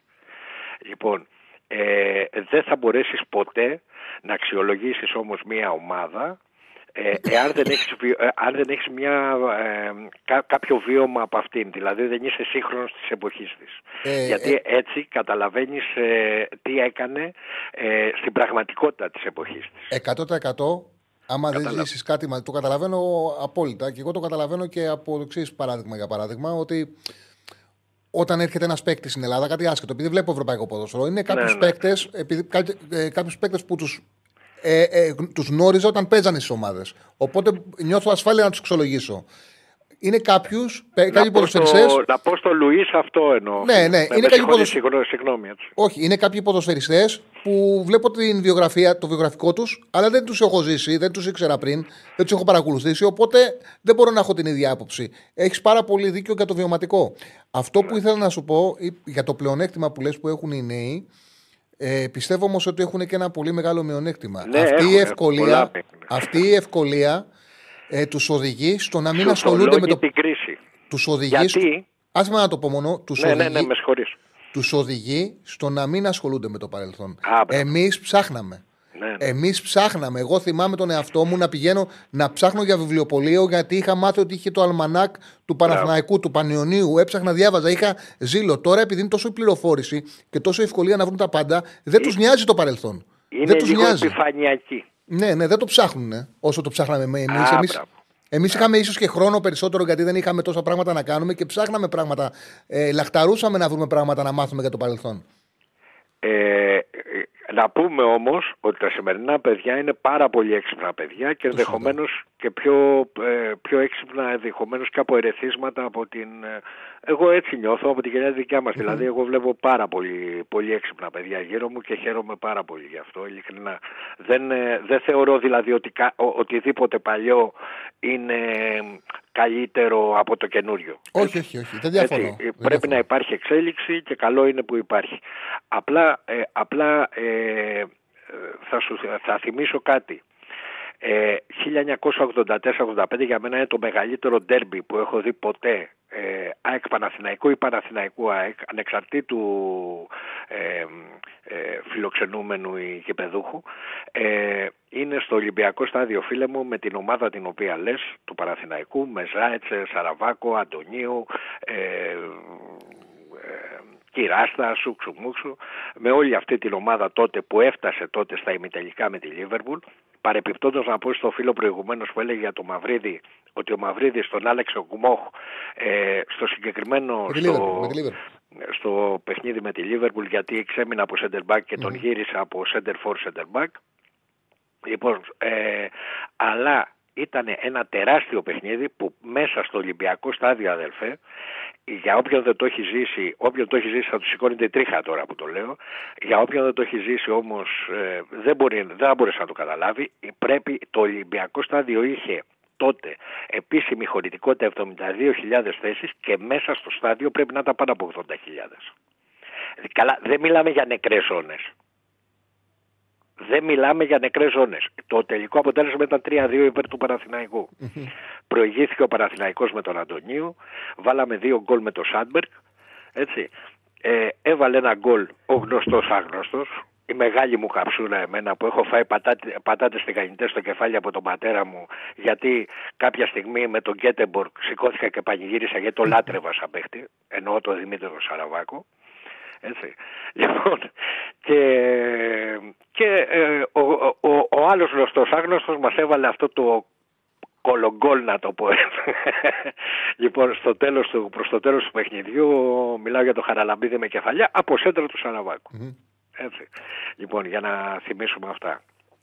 Λοιπόν, εμένα πλέον όπως καταλαβαίνεις ε, αρχίζω και γερνάω φίλε μου καλέ μου Τσάρλι γιατί ε, θυμάμαι περισσότερο τα παλιά και με εγωιτεύουν περισσότερο τα παλιά. Τότε υπήρχε ένα άλλο ποδόσφαιρο, ένα μεγάλο ποδόσφαιρο. Ελπίζω, ελπίζω με, με, με τη θεωρία της εξέλιξης να φανεί κάπου και στο μέλλον κάτι τέτοιο, δηλαδή να βιώσουν και τα καινούργια παιδιά κάτι τέτοιο και ακόμα καλύτερο δηλαδή. Ε, αλλά για να γίνει αυτό, επειδή σε άκουγα εχθές ε, κάτι που έλεγες για το κύπελο και ήθελα να σε πάρω χτες το άκουσα κοσέρβα την εκπομπή σου. Λοιπόν, ε, πρέπει οπωσδήποτε να γίνουν μονοί αγώνες. Αυτή η πρόταση που έκανες είναι, είναι ε, τόσο αυτονόητη και τόσο σωστή, αλλά είναι και αυτονόητη. Αλλά δεν μπορώ να καταλάβω, ρε παιδί μου, γιατί στην Ελλάδα κάνουμε δύσκολα τα πράγματα. Γιατί, γιατί, γιατί. Ενώ, και επίσης ε, θα φανεί φέτος αυτό, Πέρυσι φαινόταν εγωιτευτικό, αλλά θα φανεί φέτος αυτό. Πρέπει, εγώ ήμουν υπέρ των play-off, όσο υπήρχαν πέντε ευρωπαϊκά εισιτήρια. Ε, πλέ, πλέον πρέπει να καταργηθούν τα play-off. Η Ελλάδα δύσκολα θα επιστρέψει στα πέντε ευρωπαϊκά εισιτήρια. Ή, ή θα επιστρέφει και θα βγαίνει, θα επιστρέφει και θα βγαίνει. Δυστυχώς δεν φτιάξαμε τέτοιο ποδόσφαιρο. Δεν σταθεροποιήσαμε το ποδόσφαιρο μας. Αυτό φάνηκε φέτος κατά την Ευρώπη, αν θες τη γνώμη μου. Α πανηγυρίζουν ορισμένοι. Η πορεία των ομάδων πήγε να γίνει καλή, αλλά τελικά δεν έγινε καλή. Δεν ήταν καλή η πορεία τους. Εγώ είμαι πολύ. Μόνο για τον Μπάουκ είμαι αισιόδοξος φέτος. Πάντως σε κάθε περίπτωση, επειδή υπάρχουν τέσσερα ευρωπαϊκά εισιτήρια, ε, πρέπει, να γίνουν, πρέπει να γίνει ένα πρωτάθλημα οριστικά των 12 με τρεις γύρους. Δηλαδή 33 αγώνες, γιατί και οι ελληνικές ομάδες όπως φαίνεται κιόλας δεν έχουν και την, ε, πώς να σου πω, δεν έχουν και το, και δεν μπορούν να υποστηρίξουν το βάθος για να έχουν πολλές αγωνιστικές, δηλαδή μεγάλο ρόστερ. Ε, πρέπει να μειώσουν τα λειτουργικά τους, ε, να, ε, να μειώσουν το, μάλλον τον κύκλο εργασιών τους, να το πω έτσι, για να μειώσουν και τα λειτουργικά τους έξοδα και να φτιάξουν ναι. περισσότερο ποιότητα. Λοιπόν, αυτά η τηλεόραση και οι παράγοντες πρέπει όλα, όλα αυτά πρέπει να τα καταλάβουν. Γιατί είναι ε, προ- πολύ προτιμότερο κατά τη γνώμη μου, ίσως έχω φτάσει εγώ σε αυτό το επίπεδο, ε, πολύ προτιμότερο ένα καλό παιχνίδι από τρία σούπα παιχνίδια. Ε, ναι. Ε, δίνει, δίνει, μεγαλύτερο, δίνει μεγαλύτερο κίνητρο. Ακόμα και σε εσά που ασχολείστε με τα γύρω-γύρω. Ε, ο κόσμος θα το συζητάει περισσότερο. Θα έχει μεγαλύτερη... Κοίτα να δεις τώρα, γίνεται ένα Ολυμπιακός Παναθηναϊκός και τα πόνερά του διαρκούν μία-μία μισή μέρα. Βέβαια. Κάπο, κάποτε λειτουργού, ε, ε, ε, ήταν δύο και τρεις εβδομάδες μετά συζητιότανε. Είναι έτσι όπως το λες. Ε, συμφωνώ. Αλλά νομίζω ότι με το περιβάλλον που υπάρχουν σήμερα, εγώ θεωρώ ότι το κανονικό πρωτάθλημα πρέπει να έχει 16-18 ομάδες, δύο γύρου. Αυτό είναι το κανονικό πρωτάθλημα. Αυτό Δεν, είναι έχουμε άλλη τη, λογική που δεν, λες, έχουμε, ναι. δεν, Ε, έχουμε, το- δεν έχουμε τη δυνατότητα όμως. Δεν έχουμε όμως τη δυνατότητα, δεν, δεν, δεν Το- υπάρχουν, ε, δεν το- υπάρχουν χρήματα. Ρε, εσύ. Αυτό που λες, οι τρεις γύροι έχει το πρόβλημα ότι είναι άδικο. Δηλαδή, για παράδειγμα, θα. όχι, είναι, όχι, μπορούν να βρουν την έδρα του στο τρίτο παιχνίδι. είναι μπορούν να λίγο τη βρούνε. Άδικο. Είναι άδικο το τρει γύρι. Ε, δεν, θα, δεν είναι εύκολο να γίνει πραγματικό. Δεν υπάρχει τον Νίκολας. Πάντως, Ε, πάντως τόσα πολλά ντέρμπι, τόσα πολλά ντέρμπι φίλε σε μία... Σε, Δεν έχει σε ένα άδικο. προ- Δεν σε ένα έχεις πρωτάθλημα, ε, θυμίσουμε κάποια στιγμή θα τονίσει εντελώς. Δεν έχει άδικο. Σε αυτό που λες, δεν έχει άδικο. Είναι, Είναι, λίγο είναι περίεργο. κακό για το ποδόσφαιρο. Ναι, το καταλαβαίνω αυτό που λες. Δεν το, το αντιλαμβάνομαι. σε βάθος χρόνου είναι κακό. Καλύτερο το άδικο του τρίτου γύρου ε, που μπορεί να διορθωθεί αυτό το άδικο ή μπορεί να υπάρξουν δικλείδες ασφαλείας παρά το 4 ντέρμπι. 4 ντέρμπι Ολυμπιακού Παναθηναϊκού συν 2 κυπέλου, αδελφέ. Παραδείγματος χάρη, δεν λέω για την ομάδα μου μέσα για μην τη βάλω για ευνόητους λόγους. Λοιπόν, ε, γίνονται 6 παιχνίδια. 6 παιχνίδια είναι πάρα πολύ, πολύ κατανάλωση, φίλε, και πολύ κατανάλωση βλάπτη. Είναι κατανοητό και λογικό αυτό που λες. Το αντιλαμβάνομαι. Αχηλέα μου, σε ευχαριστώ πάρα πολύ. Λοιπόν, ευχαριστώ αυτό πάρα και πολύ. όσον αφορά, την, Κυ- όσον αφορά την Κυριακή, ελπίζω να δω άλλο σχέδιο από το φίλο μου τον Ματίας. Ελπίζω να δω άλλο σχέδιο. Το σχέδιο, στο είχα πει, δεν περπατάει. Άσχετα αν κερδίζει η ΑΕΚ ή χάνει ή φέρνει σοβαλίες. Πλέον, πλέον. Ε, πρέπει μια μέρα να ξεκινήσεις με αυτό και να το βάλουμε Ναι, κάτω ναι, να ναι, το ξέρω, συζητήσουμε. τώρα τραβήξαμε και καλώς τραβήξαμε τα άλλα. Είναι Ναι. πιο σημαντικά τα άλλα. Ναι. Λοιπόν, Είναι ωραίο όμως και αυτό είναι ωραία κουβέντα. Θέλω να μάθω πώς έχει το μυαλός σου. ναι, ναι. Σε ευχαριστώ Φιλιά. πολύ, Αχηλέα μου. Να είστε καλά, να είστε καλά, παιδιά. Να είσαι καλά, να είσαι καλά. Λοιπόν, ε, για να δούμε λίγο στο chat τι έχει γράψει ο κόσμος. Ε, ανέβασε το μου λίγο. Ε, ο Παναθηναϊκός δύο φορές αγωνιστικά ήταν όριμος για ένα δεύτερο ευρωπαϊκό τελικό, το 88 και το 2003 στο κύπελο UEFA. Ε, ο Παναθηναϊκός ε, έχασε πολύ μεγάλη ευκαιρία όταν κέρδισε 0-1 τον Άγιαξ. Ε, είχε απουσίες στη Ρεβάνς και νομίζω ότι πανηγυρίστηκε προβλητικά το 0-1 σαν να τελείωσε η αποστολή του και δεν ήταν και διαθέσιμη και μ, η νοοτροπία του όπως θα έπρεπε να ήταν στο τελικό. Δηλαδή, εμένα ε, ένιωθα ότι το πανηγυρίσανε πολύ το 0-1. Ε, όχι ότι δεν ήταν σπουδαίο, ήταν σπουδαίο, αλλά είχες μια ιστορική ευκαιρία να πας στο τελικό τότε. Ε, και ήταν σαν το μάτς να μην το παίξανε στην ε, Ρεβάνς όπως θα έπρεπε, την συγκέντρωση που θα έπρεπε. Τέλος πάντων. Χάθηκε τότε μια πάρα πολύ μεγάλη ευκαιρία. Έχουν χαθεί ευκαιρίες. Τουλάχιστον εκείνη η ομάδα πήρε το Euro, γιατί το ξαναλέω, ήταν μια ομάδα και ένα σύνολο παιχτών και στο Euro μπήκαν και οι πολύ καλοί παίκτες που είχε η ΑΕΚ, οι πολύ καλοί παίκτες που ήρθαν τον Ολυμπιακό, ο Αγοράκη, από τον Πάουκ και φτιάξανε μια χημεία που πήρε το Ευρωπαϊκό και κράτησε την εθνική ομάδα σε ένα υψηλό επίπεδο. Πηγαίναμε σε τελικά διοργανώσεων μέχρι και που έφυγε ο Σάντος το 2014.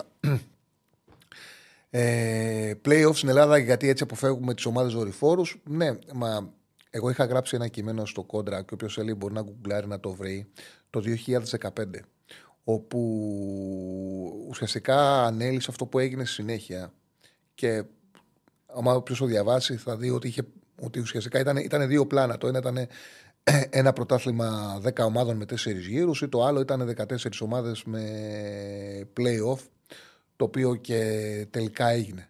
Το είχα γράψει το 2015 στο, ε, στο κόντρα. Με τα playoff έτσι όπως έγιναν 6 ομάδες με 4 γύρους. Ε, το είχα γράψει τότε γιατί ήταν ο λόγος που με όθησε στο να γράψω εκείνο το κείμενο ήταν η ομάδα, οι ομάδες δορυφόροι όπου αλλοιώναν εντελώς το πρωτάθλημα και το γεγονός ότι είχε είχαν σταματήσει να υπάρχουν παραδοσιακές δυνάμεις, ομάδες με, με οπαδούς, ομάδες με, με βάση, να υπάρχει η Λάρισα, ο Πανιόνιος, ο.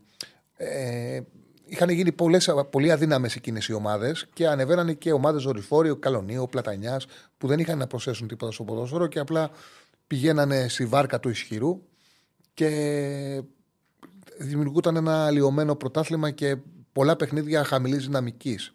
Ε, έπαιξε πολύ μεγάλο ρόλο η οικονομική κρίση στο να φτάσουμε εκεί. Έπαιξε πολύ μεγάλο ρόλο. Νομίζω ότι σιγά σιγά θα πρέπει να δημιουργηθούν οι προποθέσει στο να ξαναγίνουν, να ξαναυπάρξουν υγιεί σωματεία, ώστε να μπορέσουμε κάποια στιγμή να ξαναμεγαλώσουμε τις ομάδες και να έχουμε κανονικό πρωτάθλημα ξανά δύο γύρων, το οποίο είναι και το λογικό. Ακόμα δεν υπάρχουν. Νομίζω ότι έτσι όπως είναι τα πράγματα, κατανοώ αυτό που έχει και είναι λογικό, το ότι τα πολλά ντέρμπι κάπου αποδυναμώνουν και το ενδιαφέρον τους. Όμως αυτό που έχουμε να δώσουμε αυτή τη στιγμή είναι, νομίζω ότι είναι υπερβολικό να πάνε οι ομάδες πάνω από 14. Είναι, δεν γίνεται να κάνεις πρωτάθλημα τριών γύρων. Το να πάνε 10 και αυτό είναι ίσως να είναι κάπως ακραίο αυτή την εποχή. Οπότε το 14 με playoff είναι η λύση που μπορεί να υποστηρίξει αυτή τη στιγμή το ποδοσφαιρό μας. Για μένα το ορθό θα είναι να ξαναγίνουν. Υπάρχουν συλλογοί, ο Ακλή, σπουδαίος σύλλογος, Λάρης, Απανιόνιος, που μπορούν να επιστρέψουν, να ξαναδημιουργηθεί οι συνθήκες ώστε να υπάρξουν και άλλες δυνατές ομάδες, ώστε να πάμε σε πρωτάθλημα τουλάχιστον 16 ομάδων, δύο γύρων.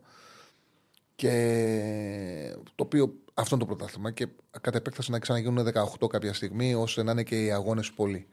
Ε, Πάντως τα playoff επειδή έχουν επιτυχία και επειδή ο μήνε κρατάνε το ενδιαφέρον και τα playoff και τα play-out, βολεύουν και τα τηλεοπτικά κανάλια που τα πληρώνουν. Ε, γιατί έχουν ένα πακέτο ανταγωνιστικό, ένα δυνατό πακέτο με μεγάλα παιχνίδια που παίζει και αυτό το ρόλο τους.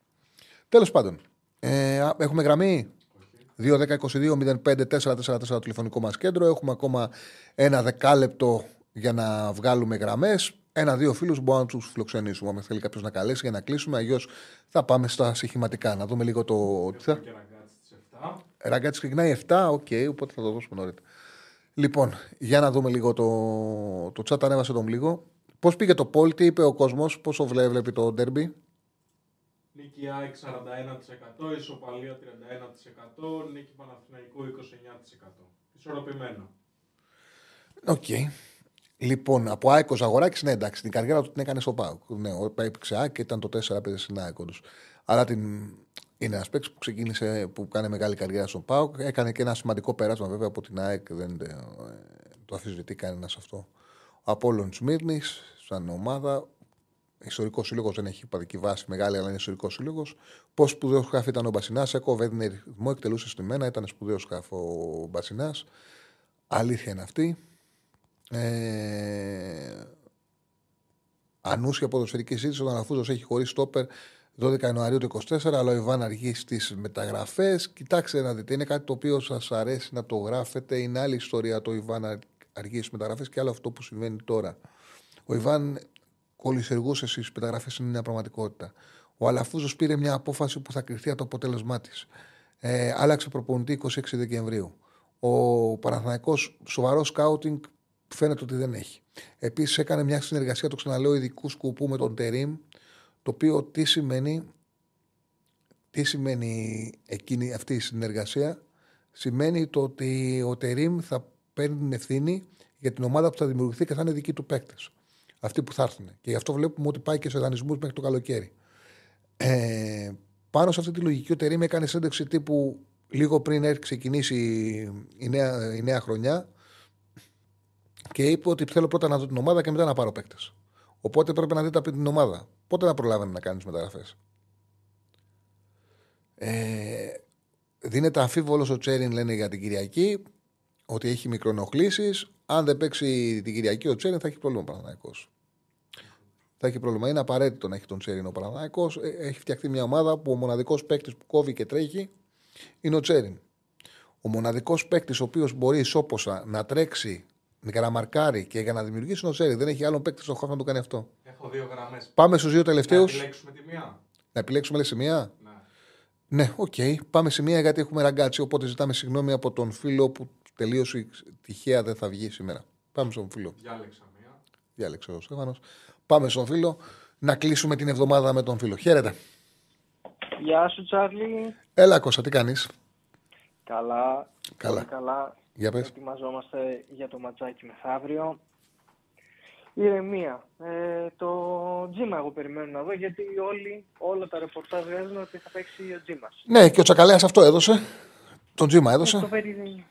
το περιμένω πώς και πώς. Ωραία. Ε, πόσο, πόσο μπορεί να δίνει anytime το Τζίμα να σκοράρει; Θα σου πω, κάτσε να μπω τώρα στο, Bet- στο Bet65 να σου πω, περίμενα. Ε, Παίκτες. Ε, τίποτα δεν δίνει. Τον έχουν φορ βασικό και του δίνουν ένα 80 απόδοση. Είναι για anytime. Δεν έχει. Εντάξει, οκ, ένα, ένα 80.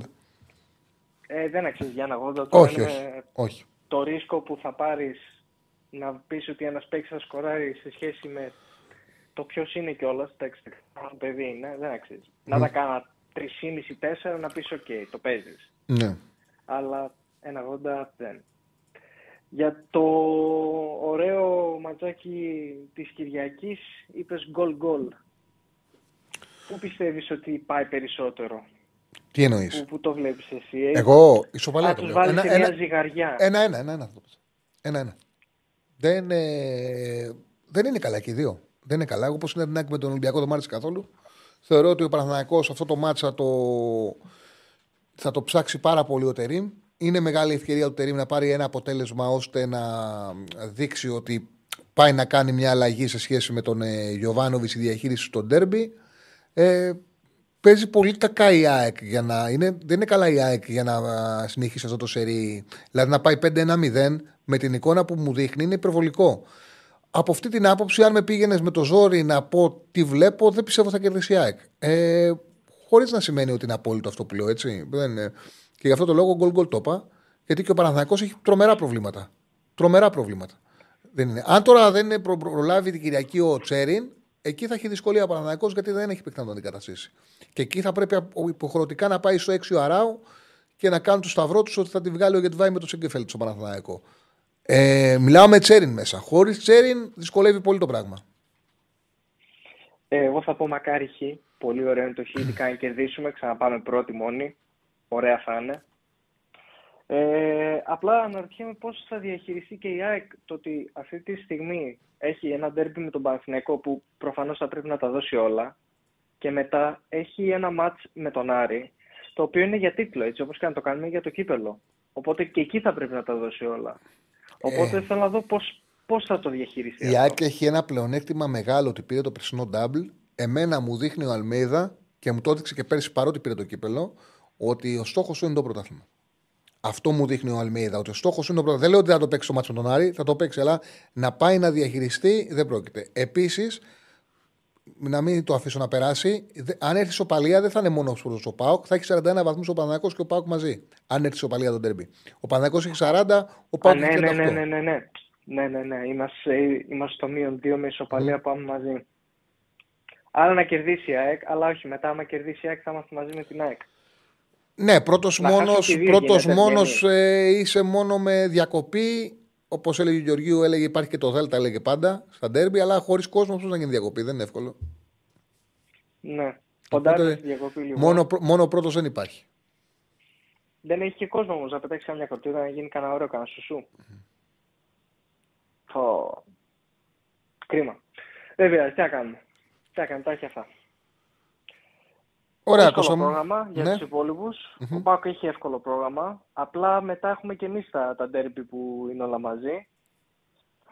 Ε, αυτά δεν, δεν έχω κάτι άλλο αυτή τη στιγμή. Ο Πάκο δεν έχει καθόλου δεν έχει κάτι να του λείπει. Εμένα μου άρεσε πολύ ο, ο Μάρκος Αντώνιο που τον έβαλε σαν τρίτο χαφ. Μ' άρεσε πάρα πολύ σαν δεκάρι.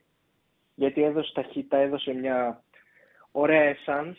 Ε, Έχει πιστεύω κάθετο ότι τρέξιμο. επειδή- Αυτό είναι το πλεονέκτημα του. Αν έχει κάτι ο Αντώνιο, είναι ότι είναι, έχει κάθετο τρέξιμο.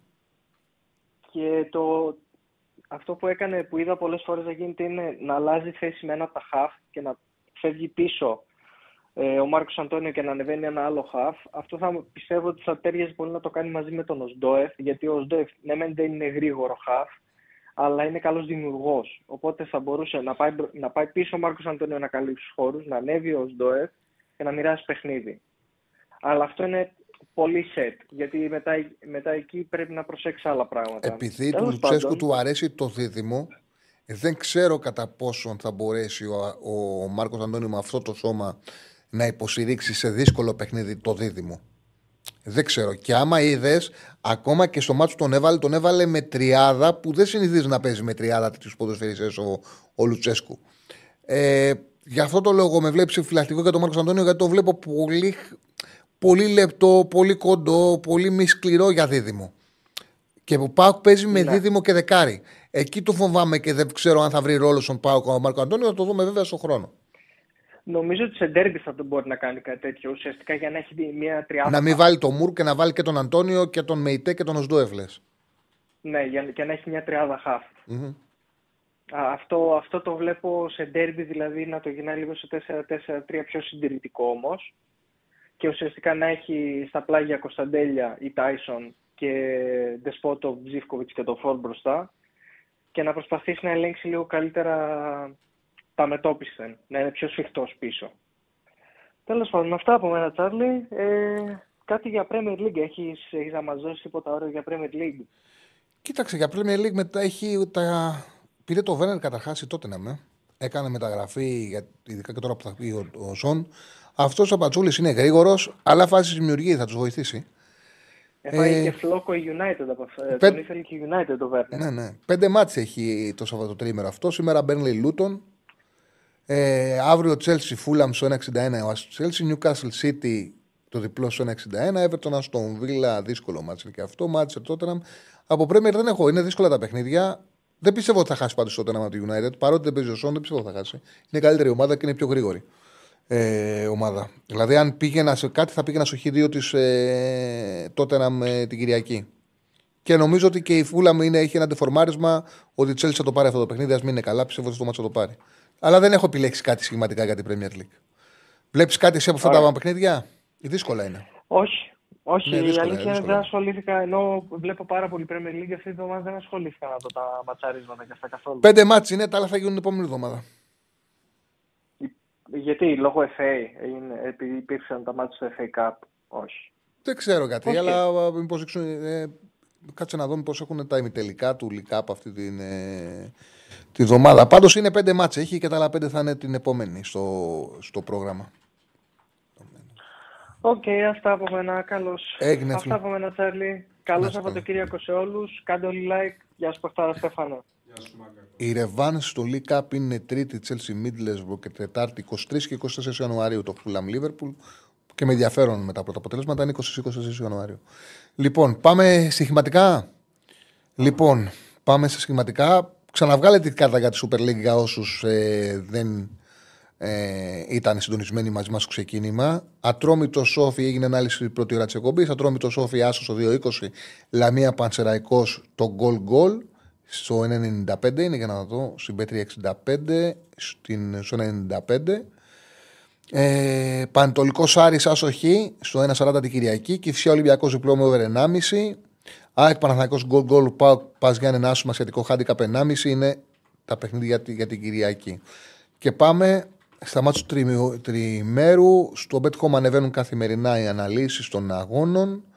Λοιπόν, σήμερα η Bayern παίζει με τη Hoffenheim άσος με σχετικό χάντικα 1,5 στο 1,40-45. Ε, η Bayern θα κερδίσει εύκολα τη Hoffenheim. Και η ανάγκη νίκη της Σεβίλης με την ε, Αλμερία, με την Αλαβές. Καλή παράδοση Σεβίλη. Υποχρεω, υποχρεωμένη να κερδίσει. 1,95 δίνει το άσος Σεβίλης. Υποχρεωμένη να κερδίσει η Σεβίλη. Και έχει την Αλαβέ. Η Αλαβές έπαιξα δύο τελευταία παιχνίδια με παίκτη παραπάνω. Δεν πήρε κανένα. Με τη Ρεάλ 0-0 έμεινε στο 60 με παίκτη παραπάνω που λύθηκε ο Νάτσο, ε, το χάσε ένα 0. Με τη Σοσιαδάδ έμεινε στο 20 κάτι με παίκτη παραπάνω. Είχε αριθμητικό πλεονέκτημα μάλλον. Ο Ρεμίρο βγήκε έξω, έπιασε την μπάλα εκτός περιοχής με τα χέρια, πήρε κόκκινη κάρτα. Με παίκτη παραπάνω δεν έκανε φάσεις. Προηγήθηκε με πέναλι και σοφαρίστηκε. Έπαιξε 70 λεπτά με παίκτη παραπάνω. Έχει παίξει δύο συνεχόμενα παιχνίδια με παίκτη παραπάνω και δεν το έχει εξοπλίσει. Νομίζω ότι είναι μεγάλη ευκαιρία για τη Σεβίλη που είναι συν ένα από τον υποβιβασμό. Εντάξει, δεν θα πέσει κιόλας. Θεωρώ θα το πάρουν. Στο 95 ο Άσος. Λοιπόν, Σάββατο, Μαγιόρκα Θέλτα Χ2, διπλή ευκαιρία, γιατί Θέλτα έχω μιλήσει πάρα πολλές φορές ότι είναι αδικημένη, έχει αρχίσει και παίρνει αποτελέσματα. Κέρδισε και την Πέτης, έχει ένα τελευ... τελευταίο ρεκόρ 2-3-1 στα τελευταία 6, κέρδισε και την Πέτης 2-1. Ε, η διπλή ευκαιρία είναι στο 1-50 της Έλτης τη Μαγιόρκα. Πιστεύω θα πάρει αποτέλεσμα. Η Μπέτης να επιστρέψει στις νίκες με τη Γρανάδα στο 1-61. Και κλείνω τριάδα με το διπλό της Ιντερ στη Μόντσα. Η Ιντερ που νιώθει πίεση από τη Γιουβέντους. Και το παρολί της Κυριακής. Άσο η Λάτσιο με τη Λέτσε στο 1,65. Διπλό η Χιρόνα στο 1,70 στην έδρα της ε, τελευταίας της ε, Αλμερίας. Πολύ βατό το παιχνίδι για την ε, Χιρόνα. Πιστεύω θα το πάρει εύκολα. Τρεις η ώρα τελειώνει το παρολί της Κυριακής. Να έχουμε πληρωθεί το, τη διάδα και να ασχοληθούμε με τα ελληνικά. Να σου πω τι έριξα. Για πες βέβαια. Ατρόμητο άσο χ, διπλή ευκαιρία και άντερ 3,5. Ωραίο είναι. Ωραίο είναι. Πανετολικό άσο χ. Βέβαια διπλή αυτός ο ευκαιρία. Μέλ παίζει τόσο ανοιχτά. Μπορεί να χάσει και 3-1, μπορεί να φέρει και 2-2. Αλλά ναι, οκ. Παναιτωλικό άσο χ, διπλή ευκαιρία under 3,5. Μμμ. ΠΑΟΚ πλην 1,5.